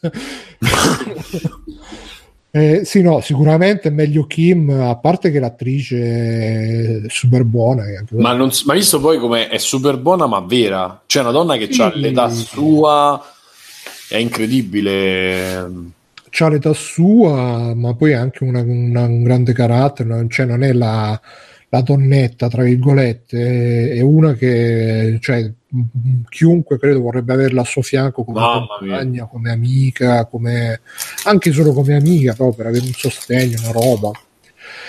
E comunque fa vedere che insomma eh, lei anche ha questo lato diciamo un po' più birichino, un po' più sbarazzino perché a un certo punto lei si sistema no? si, con Black Mesa, là, sì, no, Half-Life, Mesa Verde. Mesa Verde si sistema con Mesa Verde, però gli rimane comunque che vuole continuare a, ad essere un po' più in trincea, va, va, a prendere un po' di casi in tribunale, alla fine organizza pure una mezza truffetta con co Jimmy, con co Soul, per, per, provare un po' il brivido delle truffette.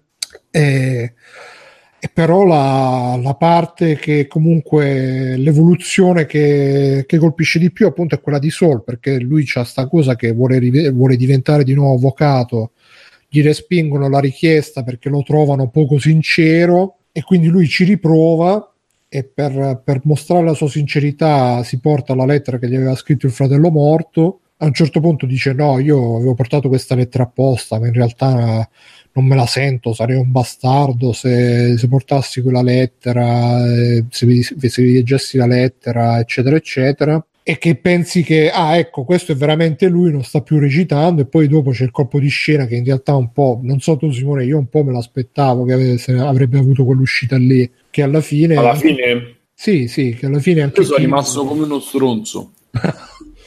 No ino un po' me l'aspettavo perché si, si capiva già da prima che stava cioè in... quando lui fa l'ultimo discorso diciamo che fa la lettera lì per lì dicevo mm, però io pensavo che il suo intento fosse quello di mostrarsi effettivamente ferito, effettivamente, no, ferito, mh, eh, dimostrare qualcosa per il fratello, no? Cioè, nel senso che il suo scopo fosse comunque esagerare, però esagerare per riottenere Però quello da una base di sincerità. di diciamo. bontà e di sincerità, che fosse in buona fede, e invece no. Sì, no, alla fine quando fa tutta quella cosa, "Oh, hai visto, hai visto come me li sono messo in tasca? E siete Kim che proprio rimane là con gli occhi sbarrati. Ma sì, lì diventa quasi, rompe quasi la quarta parete e sta prendendo per il culo tutti, il pubblico. Cioè, sembra proprio che sia fatto per chi guarda, non, per, non tanto per i personaggi. Però, vabbè, è una visione mia un po'. Mm, sì, no, ma in effetti un po', cioè alla fine è una serie che gioca un po' con le aspettative del pubblico, perché noi sappiamo dove andrà a finire, ma anche nei flashback che si vedevano nei, nei primi episodi, che si vede che lui sta là al McDonald's con i baffi e tutto quanto. A dire, il finale forse dava un po' di gomito, ma in effetti non me l'aspettavo. Sembrava che in fondo in fondo ancora ci tenessi, invece aspettato. Sì, no, eh, Ma poi, alla- in verità, scusate, ti interrompo perché in verità lui, cioè quello che io ho percepito è che lui era sinceramente interessato a fare, cioè è un buono fondamentalmente. Ma dopo la delusione del fatto che lui ha rigato dritto per un anno, ha fatto tutto, ha venduto i cellulari, tutto quanto, arriva lì, si mostra in qualche maniera, lì era Eh, insomma, già i cellulari non era proprio rigare dritto. Sì, però quella è la sua maniera napoletana di vivere la vita. Cioè, lui da quando hai visto che fanno vedere che lui gio- che faceva le scommesse sul- sugli Oscar? Cioè, lui è sempre stato così. Eh, ma quella mi sa che era una roba proprio organizzata dall'ufficio, le scommesse sugli Oscar. Ma le teneva lui, no? Boh, Cioè, sempre quelle- lui sa, c'ha sempre il pezzetto in più di un, che può mostrare anche una persona eh, che ha il guizzo, che riesce ad andare un po' oltre, che sfrutta le situazioni, suo- perché poi alla fine lui quando il poliziotto lo ferma, lui aveva i permessi, c'aveva tutto. Cioè non è che lui fa una cosa semplicemente e quando va al negozio lui prova, lo mettono lì, lo mettono lì tanto per mettercelo in quel negozio. Lui alla fine voleva fare, cioè aveva questa cosa dentro che, gli, che voleva vendere, voleva ottenere, voleva risultare, voleva eh, c'ha sempre sta, sta, ven- sta rivendicazione, questo senso di no vendetta, mia vendetta è sbagliato, di riscatto Sì, rispetto perché al fratello, rispetto al fratello e quindi anche alla vita e quindi quando lui arriva poi in commissione nella prima volta che poi gli dicono di averlo rifiutato fondamentalmente.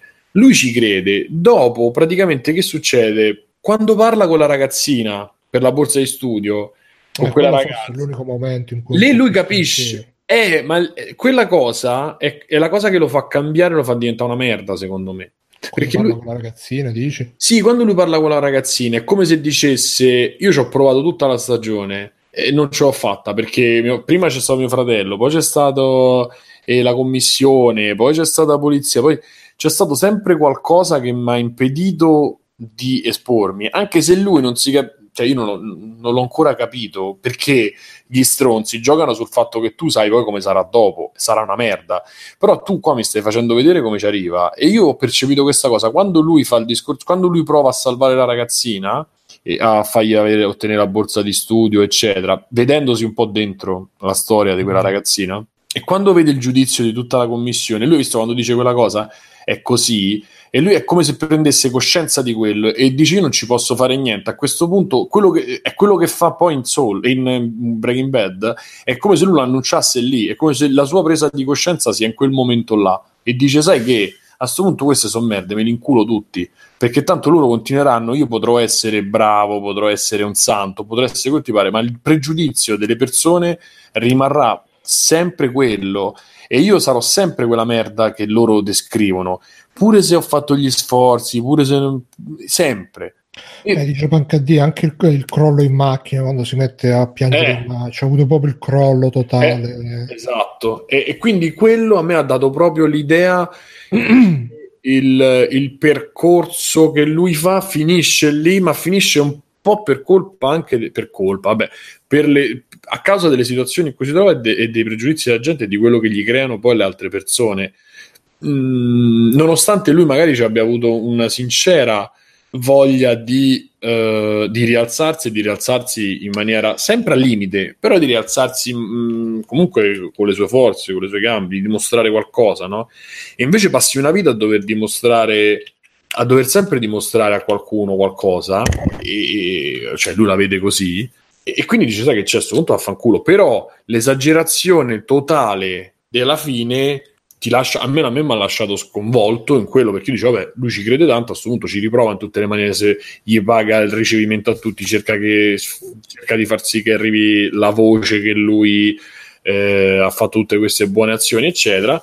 E proprio per onorare anche il fratello e invece anche nonostante, nonostante tutto eh, non ce la fa dice ok mi gioco il tutto per tutto con la lettera e si inventano tutta quella, quella cosa. Per cui io credo Infatti lui comunque ci ha avuto tre momenti secondo me in cui piano piano, perché piano piano sta perdendo tutta, tutti i pezzi, che forse poi era anche l'intenzione che avevano i creatori con Breaking Bad, solo che poi Breaking Bad è diventato Narcos, eh, così un po' a... Eh un po' a sorpresa, mentre qui proprio ti fanno vedere la, la, la, brava persona, tra virgolette, che piano piano per tutti.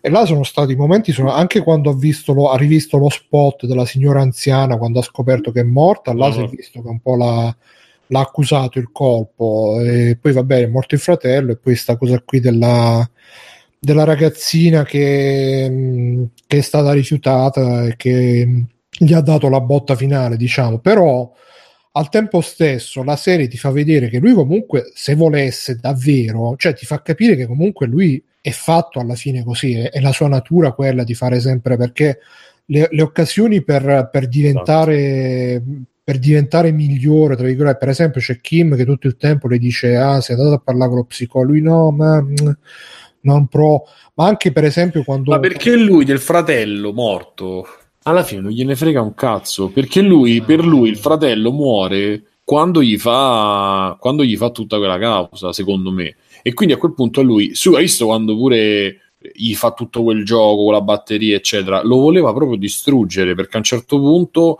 eh, non riconosce più quella figura, con tutto che la stessa figura che poi lui lo, lo fa comportare così e, e che lo fa anche con... Sì, però si capisce che uh, con questo fratello alla fine lo usa un po' anche come scusa per... Uh, e alla fine il fratello era qualcosa che un po' lo teneva, che poi alla fine anche Kim è un, uh, è un personaggio che un po' lo tiene a bado, un po' lo tiene a freno rispetto a questa sua tendenza. Eh, perché lui nella sua a un certo mente, punto, no? Nella sua me- sì, no, ma infatti anche Kim uh, viene trascinata, il fratello invece è rimasto sempre, diciamo, ligio, ligio. al 100%, anche se poi ti fa vedere anche nel flashback quando fanno il karaoke che, che il fratello comunque era sempre un po' ma neanche senza volerlo, però poi faceva lo stronzetto, tipo quando gli prende il microfono e, e si mette a cantare tutto intonato e lui rimane là come il cazzo che, che voleva fare il momento lui col fratello e invece alla fine mm-hmm. diventa il momento del fratello e basta. Però a me è rimasta impressa anche la scena quando fa vedere, no? quando fa tutta la truffa della... che bellissima tra l'altro, tutta la truffa per scarcerare al nero là, che dice ma no, veramente l'avete preso a quello, è un membro della nostra comunità. Madò, genio. Però quando ti fa vedere quella scena che c'è lui davanti con quei 100.000 telefoni là, tutto là veramente pensi, ma, ma, se questo si impegnasse un attimo a fare le robe come vanno fatte, chissà che dove... Invece, pur di rimanere nel torbido, si inventa tutti questi sotterfugi, tutte queste robe. E, e, là ti fa capire che un po' è quella alla fine la sua natura, non lo puoi cambiare. Lui può dire quello che vuole, che non lo fanno salire, non lo fanno entrare, anche se ti sforzi, però alla fine sei anche tu che un po' ti piace sguazzare là dentro, ci, ti ci trovi a casa e quindi sicuramente gli altri ti tengono al posto tuo, ma sicuramente pure a te piace stare in quel posto là. Quindi è un po' poi la, anche la, il dilemma che c'era Walter White, che, che, che, lui diceva sì sì io lo faccio per la mia famiglia, ma poi dice no, tu lo fai perché ti piace fare gangster, ti piace fare il re della droga. E essere quello. il primo, no? Perché comunque lui aveva la roba più buona, eccetera, e quindi a lui piaceva quello. Alla fine piaceva il potere. E invece a, a Coso, a Sol, gli piace a gli piaceva la, la truffetta, gli piaceva la, la, la il Sì, poi il, eh, il personaggio di Kim serve anche un po' a farci mettere nei panni di Sol, cioè se tu alla fine Kim eh, ci dice sì, mh, una persona nella sua vita può arrivare ad avere tutto il successo del mondo con, eh, con il lavoro, però poi sentire di avere una vita vuota senza, senza stimoli, senza emozioni, per cui ci vuole il brividino che rifà provare la truffetta con Sol, solo che poi alla fine Sol eh, c'è una vita solamente di brividini e basta, senza che, che lo fa girare in tondo, senza però da quel punto di vista noi con Kim riusciamo a capire anche quale sia il fascino no? di, di, di, di, vivere così un po' alla giornata, un po' non dico vabbè, un po' da cane randagio, senza mai avere veramente una anche se lui poi alla fine, forse morendo il fratello perde anche quella, quella cosa perché lui adesso ormai non ha più niente da dimostrare a nessuno, non ha più nessuno. E anche il fatto che poi smaschera tra virgolette il, il, il coso là della, della firma di avvocati che dice guarda tu sei bravo a parlare non sei un bravo avvocato è come dire tu sei bravo a parlare è come dire tu sei come me sei uno che parla parla parla e a là- vendere. a vendere A Evelyn dice quando va da lui, bellissima la scena. Sì, sì, dice tu sei bravo a vendere, non sei un avvocato, quindi cerca di vendere, vendi, vendi, vendi.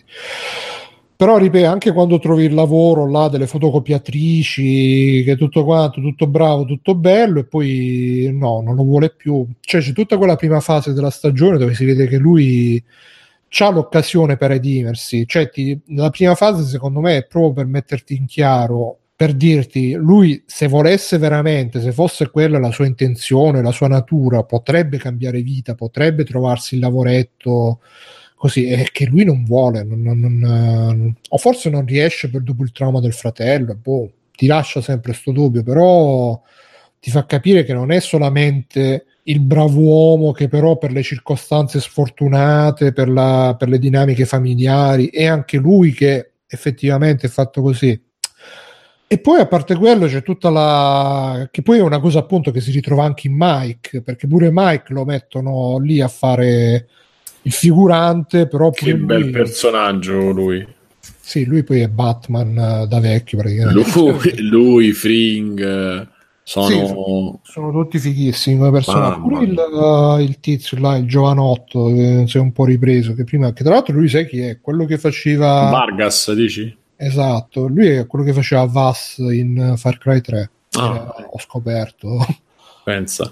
Mm, eh, ehm, sì, diciamo che poi è bella la, la trama sua, il fatto che comunque quando si allena poi con le pasticche gliele deve tirare, gliele può tirare nella borsa e fa tutto ci riesce per salvare la Sì, famiglia. l'hanno reso un po' più un po' più tridimensionale come personaggio. Prima era un po' piatto. Era un po' pazzetto, sì. Ehm, però per me i, i- proprio i, i mattatori sono loro tre, cioè Fring, eh, Michael e, e lui e un po' Kim, però vabbè sono tutti mostruosi secondo me, sono scritti benissimo. Eh, lo stesso lo stesso Fring è un uomo da mille risorse, per un altro che, che ha scelto quella vita perché lui ha sette ristoranti, cioè non è che gli mancano i soldi o le cose, eh, però alla Sì, fine anche sce- lui come solo c'ha da, da- c'ha da rivendicare con, eh, anche se a livelli diversi. Sì, Diablo lì come si chiama, Val, Valgo, Dalgo, non mi ricordo. Ehm, però tutta, tutta la, tutta la- la- la- la- la- il filone di Mike eh, per niente banale e, e anzi, insomma, anche loro a, a loro modo, perché pure Mike no, è una brava persona, va alla comunità, alla chiesa, eccetera, e poi dopo alla fine spara in testa a quello. E... Con tutto che io l'avrei ammazzato già al pub il tedesco, eh Mm. perché è veramente un coglione. Sì, là un po', un po' mi è, cioè, è stato un po' banale quella parte perché cioè, Sì. capi- già quando incominciava a fare amicizia con Mike già si capiva che andava a finire male. Cioè, la tipica cosa che ti fanno affe- cercano di farti affezionare al personaggio per, eh, che magari la prima volta funziona, però dopo che l'hai visto 10.000 volte Io penso, che eh, beh, ma io quello non l'avevo, non l'avevo percepito, avevo percepito che era un po' borderline, che gli avrebbe causato dei problemi, ma che insomma tutto sommato la, la portava a casa. E invece loro te la mettono proprio che ti mettono subito in primo piano il tedesco, il, il matto lì a testa calda. Ah, sì. E invece poi lo, lo fanno sparire per far emergere il tedesco che Poi invece alla fine può- comunque la testa calda che scatena tutto, perché se non si fosse allontanato Mike per, eh, per andare a riprendere lui, il, eh, il vecchio, diciamo il capo, non avrebbe avuto il, lo scivolone, diciamo. Eh, però, non ha- però non- comunque la moglie l'avrebbe cercata di contattare, no? Quindi non lo sai, perché poi alla Sì, è fine una roba un po' a catena. Eh, ehm, però mi aspettavo, io oggi ho visto l'ultima. Mi Ah. aspettavo che mi aspettavo che invece in qualche maniera tipo Biancaneve lui si inventava qualcosa per salvarlo, invece poi alla Eh, fine invece non lo salva, ma anzi, ehm, il che da una parte ti fa un po' capire, lì secondo me funziona per farti capire che Mike è buono e caro, però comunque pure lui poi a un certo punto deve rispondere, si deve difendere e deve rispondere poi a, a Fring, perché poi Fring non è che gliela faceva passare così, né a lui né alla moglie. Sì, no, poi là è anche il per farti capire che Fring, perché Fring è un personaggio comunque molto, molto ambiguo, perché sembra sempre, a parte che c'ha tutti i modi pulitini, che Mamma, anche con ancora più paura, eh. Come? Fa ancora più paura uno che fa così. Sì, sì, infatti, poi lo vedi con i dipendenti che è tutto caloroso, tutto bravo, tutto buono, e poi invece fa queste, queste scelte, queste decisioni proprio a sangue freddo, ammazza qua, fai là, e poi ti racconta, vabbè, quando era piccolo era povero, e quindi la, la cosa è quando era piccolo aveva provato la fame, per cui adesso non guarda in faccia a nessuno, la- in due parole così. Però sì, ci sono tutti questi personaggi che proprio c'hanno- subiscono il fascino del male, chi in maniera più light, tipo Kim, e chi in maniera più...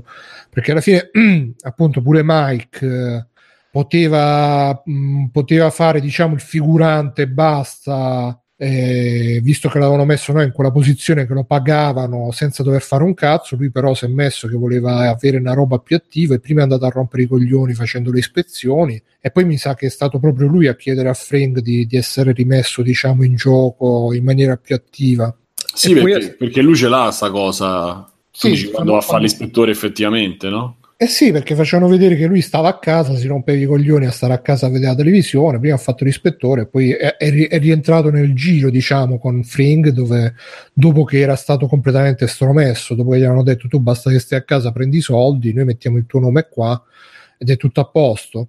E, e quindi la- alla fine la morale qual è? Che tu hai voluto, hai voluto giocare col fuoco e ti sei bruciato, perché se lui fosse rimasto a fare il, il prestanome non avrebbe dovuto eh, ammazzare il, il tedesco alla fine. Eppure Fring, eh, Fring poteva, mh, poteva ammazzare, come si chiama, il Salamanca, e invece per, per fare questa vendetta non lo ammazza e alla fine poi sarà quello che... Ah, tu dici che quello è il motivo? E in che Non senso? ci ho pensato. Io l'ho pensata come se lui volesse ehm, eh, riconoscergli qualcosa a lui, cioè non, non volerlo uccidere, ma volerlo solo annullare, annientare, diciamo. No, no, lui, lui è, è proprio la vendetta, cioè lui dice io non ti faccio morire, così, non ti faccio morire e basta, io ti, ti torturo, ti tengo in vita e, e ti, ti- ti faccio vivere una vita di merda, così devi soffrire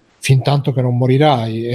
Anche al momento in cui c'è la, la tizia che gli dice ah, possiamo farti- fargli fare la riabilitazione così riprende a parlare, eccetera, eccetera. Lui dice: No, no, no, no, sta bene così col campanellino, che poi va il, il nipote là. E anche lì la morale è che se lui invece avesse risolto la situazione, l'avesse ammazzato a Salamanca, poi non avrebbe, non avrebbe fatto la fine che fa in Breaking Bad, perché alla fine poi in Breaking Bad Salamanca ad ammazzare Fring con tutta la, la cosa e quindi secondo me è un po' il motivo della stagione, questo, questo fascino del male che fa, ma anche alla fine il motivo di Breaking Bad, ma questo fascino del male che fa svirgolare i personaggi, li devia dalla retta via, e, e però comunque un male necessario perché altrimenti avrebbero una vita di merda e di cui non sarebbero soddisfatti e, e- e quindi boh. Eppure il, l'unico forse personaggio positivo appunto è Vargas, Vargas che in teoria voleva uscirne fuori e poi però commette un errore e ne rimane dentro. E quindi adesso pure lui sta diventando tra virgolette cattivo. Quando c'è quella scena che strappa l'orecchino al tizio che non ha pagato è proprio per, dirti guarda ormai pure lui ha capito che la, il posto suo è quello e e recita la parte, la recita al 100%. Il padre di Vargas che esce completamente di scena dopo che sembrava un po' una figura che l'avrebbe un po' redento, è uscito completamente di scena. Chissà se tornerà. Comunque, no, eh, vai, vai, scusa. Per concludere, io lo trovo molto, molto più interessante di Breaking Bad perché è come se ereditasse un po' quel. Uh quel dramma che Breaking Bad ha nella prima stagione più o meno, eh, però lo, lo, riesce a rendere diciamo scorrevole e piacevole. Eh, face, facendolo succedere fondamentalmente poche cose Uh, però eh, un cazzo, un cazzo, però alla fine succede tanto perché poi alla fine è, è, focalizzato sui personaggi, è focalizzato sulle scelte, è focalizzato sul, ehm, sul carattere, su, eh, su, tutto quello che invece in, in, tantissime serie tv non riusciamo a, a vedere perché poi si crea ehm, una rappresentazione, non dico bidimensionale, ma insomma mono, bidimensionale, sì, o, o monodimensionale, no? dove c'è il buono e il cattivo che è tutto tagliato con l'accetta e è tutto manicheo, no? Invece qua, qua rispetta invece molto di più quello che è poi una concezione, secondo me anche più verosimile, più orientale, del fatto che comunque non c'è mai lo stronzo totalmente stronzo e non c'è mai il buono totalmente buono, perché quelle sono persone, perché all'interno del... Poi questa cosa di Fringe, onestamente me la stai dicendo te, sì, a ripensarci, forse ero distratto quando la, il medico gli dice, perché vede che lui dentro ancora c'è, visto quando lui butta la bottiglia nel il medico gli fa vedere il, il filmato. Della... E io quella cosa non l'ho sentita probabilmente perché ero distratto. E, anzi, ho visto che lui sorride come se fosse contento di questa cosa che la riabilitazione l'avrebbe poi avrebbe permesso di parlare. Eh, non, sì, l'ho c'è il medico che dice: Guarda, se continua così riprenderà a parlare, a camminare. Fringe, Fring dice: No, no, no, no, basta così, sta a posto così, tranquillo tu guarda e, quando paghi le cure, che bello, eh? eh, sì. eh e, mh, che poi pure là, alla fine Salamanca i soldi non gli mancavano, quindi potevano continuare lo stesso, no? Avrebbe eh, potuto... Sì, in effetti sta cosa non ci avevo pensato, chissà che... Boh. Eh, però insomma... Ehm, qui, qui cioè, la, fa, la fa proprio da, da padrona, da padrone eh, l'interazione tra le persone, i dialoghi, eh, i, i, silenzi, cosa che invece in tantissime serie tv si, si, si evita perché, perché, poi è difficile scriverle queste cose, cioè è difficile scrivere un personaggio come Mike, è difficile scrivere un personaggio come lo stesso McGee, cioè lo stesso Soul è un personaggio da mille sfaccettature, ma anche il fatto, cioè io sono rimasto anche su Kim, che a un certo punto va là, fa tutta la scena, io mi hai fatto fare questo e questo, a rischiare, lui fa tutta la filippica, non succederà mai più, scusa, e eh, lei fa voglio rifarlo. E rimani spiazzato e non te l'aspetti, cioè in qualsiasi altra serie tv, uno che un personaggio fa così ti metti a ridere, almeno io, e dici vabbè che cazzo stanno facendo. Qui no, perché è verosimile, perché lei è così, perché lei faceva le truffette con lui al ristorante, poi dopo non le fa, poi dopo ci, ci si rimette, si mette, e vede pure che e Mesa Verde comunque la, la, considera piuttosto grande, sta grande e poi al primo errore cominciano a dargli contro perché eh, cominciano a, eh, a trattarla male, visto quando lei poi decide di, di, di, difendere quella ragazza, pure là gli dicono ah se io ti chiamo devi venire, eh, non ti permettere, eccetera, quindi lei dentro e poi comunque aveva la vocazione perché si prendeva le cause pro bono e da, sì, anche lei da, sente di essere un po' di un mondo diverso, un po' come Jim. Eh, eh, però la, lo riesce a fare con, eh, con, tutto che sveglia come lui, però lo riesce a fare in maniera da, come le donne fanno, meglio. E, e quindi anche cioè, tutto questo ehm, in un'altra serie TV non sarebbe, secondo me non, mh, è una cosa che non si sarebbe riuscita a fare in un'altra, poi ce ne saranno sicuramente altre. No, perché qua bene. rimangono molto fissi sui personaggi, non ci, non ci, mentre per esempio in Breaking Bad la storia uh, si muoveva sempre per, perché succedeva qualcosa, perché c'era il segreto, poi veniva scoperto il segreto, e allora andavi avanti perché c'era questo segreto che era stato scoperto, poi veniva scoperta la polizia, e allora per cioè era sempre per eventi esterni che andava avanti la storia, qua invece va avanti molto per eventi interni, nel senso che appunto è Mike che sta a casa e si rompe i coglioni, che decide di rientrare nel giro, Saul che uh, gli muore il fratello invece di affrontare la cosa si chiude in se stesso, Kim che va in mesa verde e si rompe i coglioni in mesa verde. Quindi mh, rimane molto fisso sui personaggi, li riapprofondisce per quello che poi non succede niente, ma in realtà succede che tu stai là a guardare i personaggi, che cosa fanno, come lo fa. Poi sì, ci stanno anche delle parti, tra virgolette, di azione, tipo come il tizio là che va a fare la rapina del pupazzetto. Però... Ma è, co- è tragicomica, cioè... Sì, sì, però ripeto, è diverso rispetto appunto in Breaking Bad a un certo punto. Pure Breaking Bad era iniziato in questo modo, poi appunto è diventato Narcos, quindi è, è andato avanti più da un punto di vista di succede questo poi, e quindi succede quello e quindi succede quell'altro e quindi succede quell'altro. Tutto molto meccanico. Qua invece si vedono i personaggi che non sai mai. Sai che hanno queste, queste, queste tendenze contrapposte a essere tra un la- da un lato a volersi redimere e dall'altro a voler eh, comunque continuare ad assecondare la loro natura e quindi ti tiene un po' la intenzione che cosa faranno, che cosa non faranno riuscirà a tenere la relazione, perché anche la relazione con Kim, non so più che cazzo gliene frega più a, a Sol, perché anche là c'è stata la, la delusione che, che, lui voleva fare lo studio insieme a lei mm-hmm. e lei invece poi se n'è andata in mesa verde.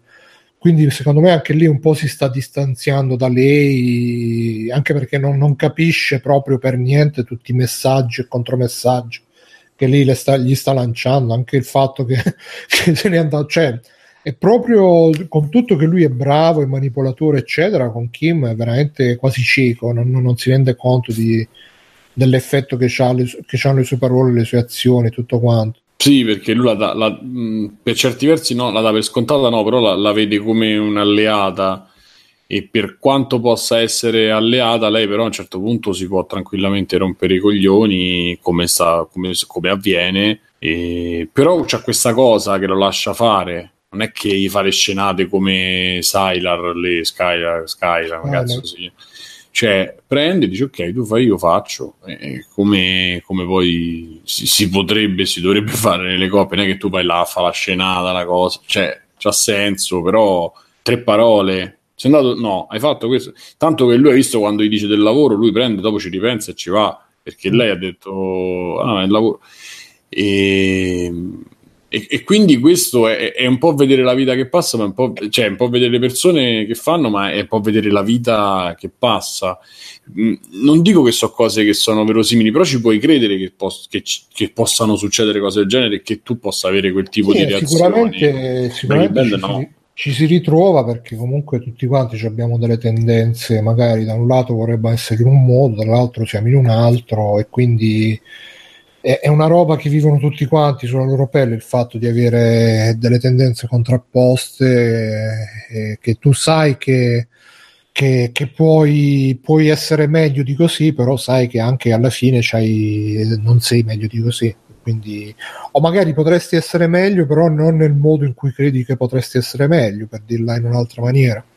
Comunque c'è Panca che diceva Uh, sì, la storia del laboratorio era più prevedibile, tutto sommato rispetto a Saul, Mike e Fring sono già quelli che si conoscevano in Breaking Bad, comunque una bella sottotrama per, spo- per spezzare dei momenti di Saul. Ma sì, infatti poi alla fine sono veramente separate. Nelle prime serie un po' si incrociavano, qua invece in quest'ultima, a parte quella mezza quel mezzo incontro al diner tra Mike e Saul, che poi Mike lo mandò a fanculo a Saul. Uh, tutto il resto, tutto completamente. Infatti, mi sa che poi nella prossima serie si incroceranno di nuovo, visto che lui adesso è diventato. Sta diventando sì, Saul Goodman. Quindi... Sì, sicuramente. Poi, poi le cose, la prossima stagione, secondo me, ci avrà.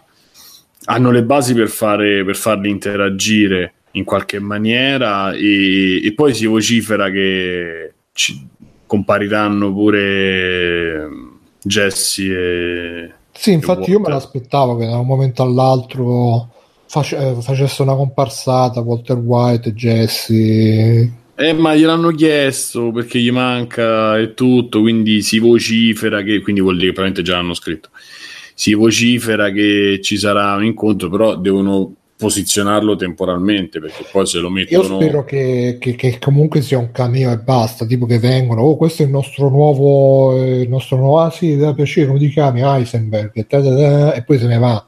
Cioè se, se ri, spero che non li rimettano dentro proprio a livello di trama. No non credo non credo neanch'io. Eh, a meno che non si inventano un post Breaking Bad ah, no è morto quello no quindi no e, sì, no, non, credo che sia come dici tu, cioè che passano, sullo, non dico sullo sfondo, ma gli fanno fare due o tre... Sì, una scenetta, sì, giusto per... Vabbè, comunque direi che non c'è nient'altro da dire. Guardatevelo. Forte. Guardatevelo, che bello. E niente, questa è stata la puntata 313 free playing. Io sono stato Bruno Barbera, come c'è stato Simone Cognome. Ciao Simone. Ciao. Salutiamo Backsoft, la regia, storico grazie, come sempre, grazie a Backsoft, grazie anche a Mirko e a, e a Biggio e grazie ad Alessio che non c'è stato. Di una parola chiave, Simone. E dico una parola Haribo. Haribo, quindi scriveteci su infofreeplay.it Haribo che vi mandiamo le key.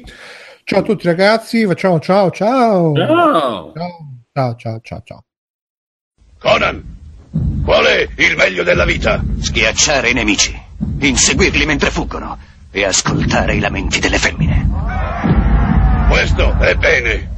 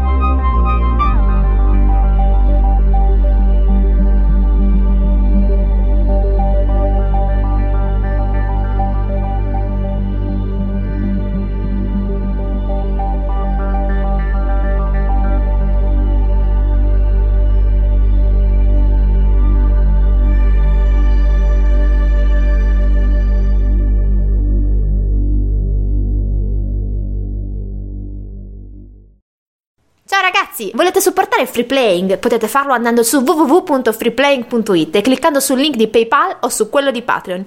In più, Free Playing è anche affiliato a Amazon e riceve una piccola commissione sugli acquisti fatti tramite il banner Amazon presente sul sito. Ciao e grazie!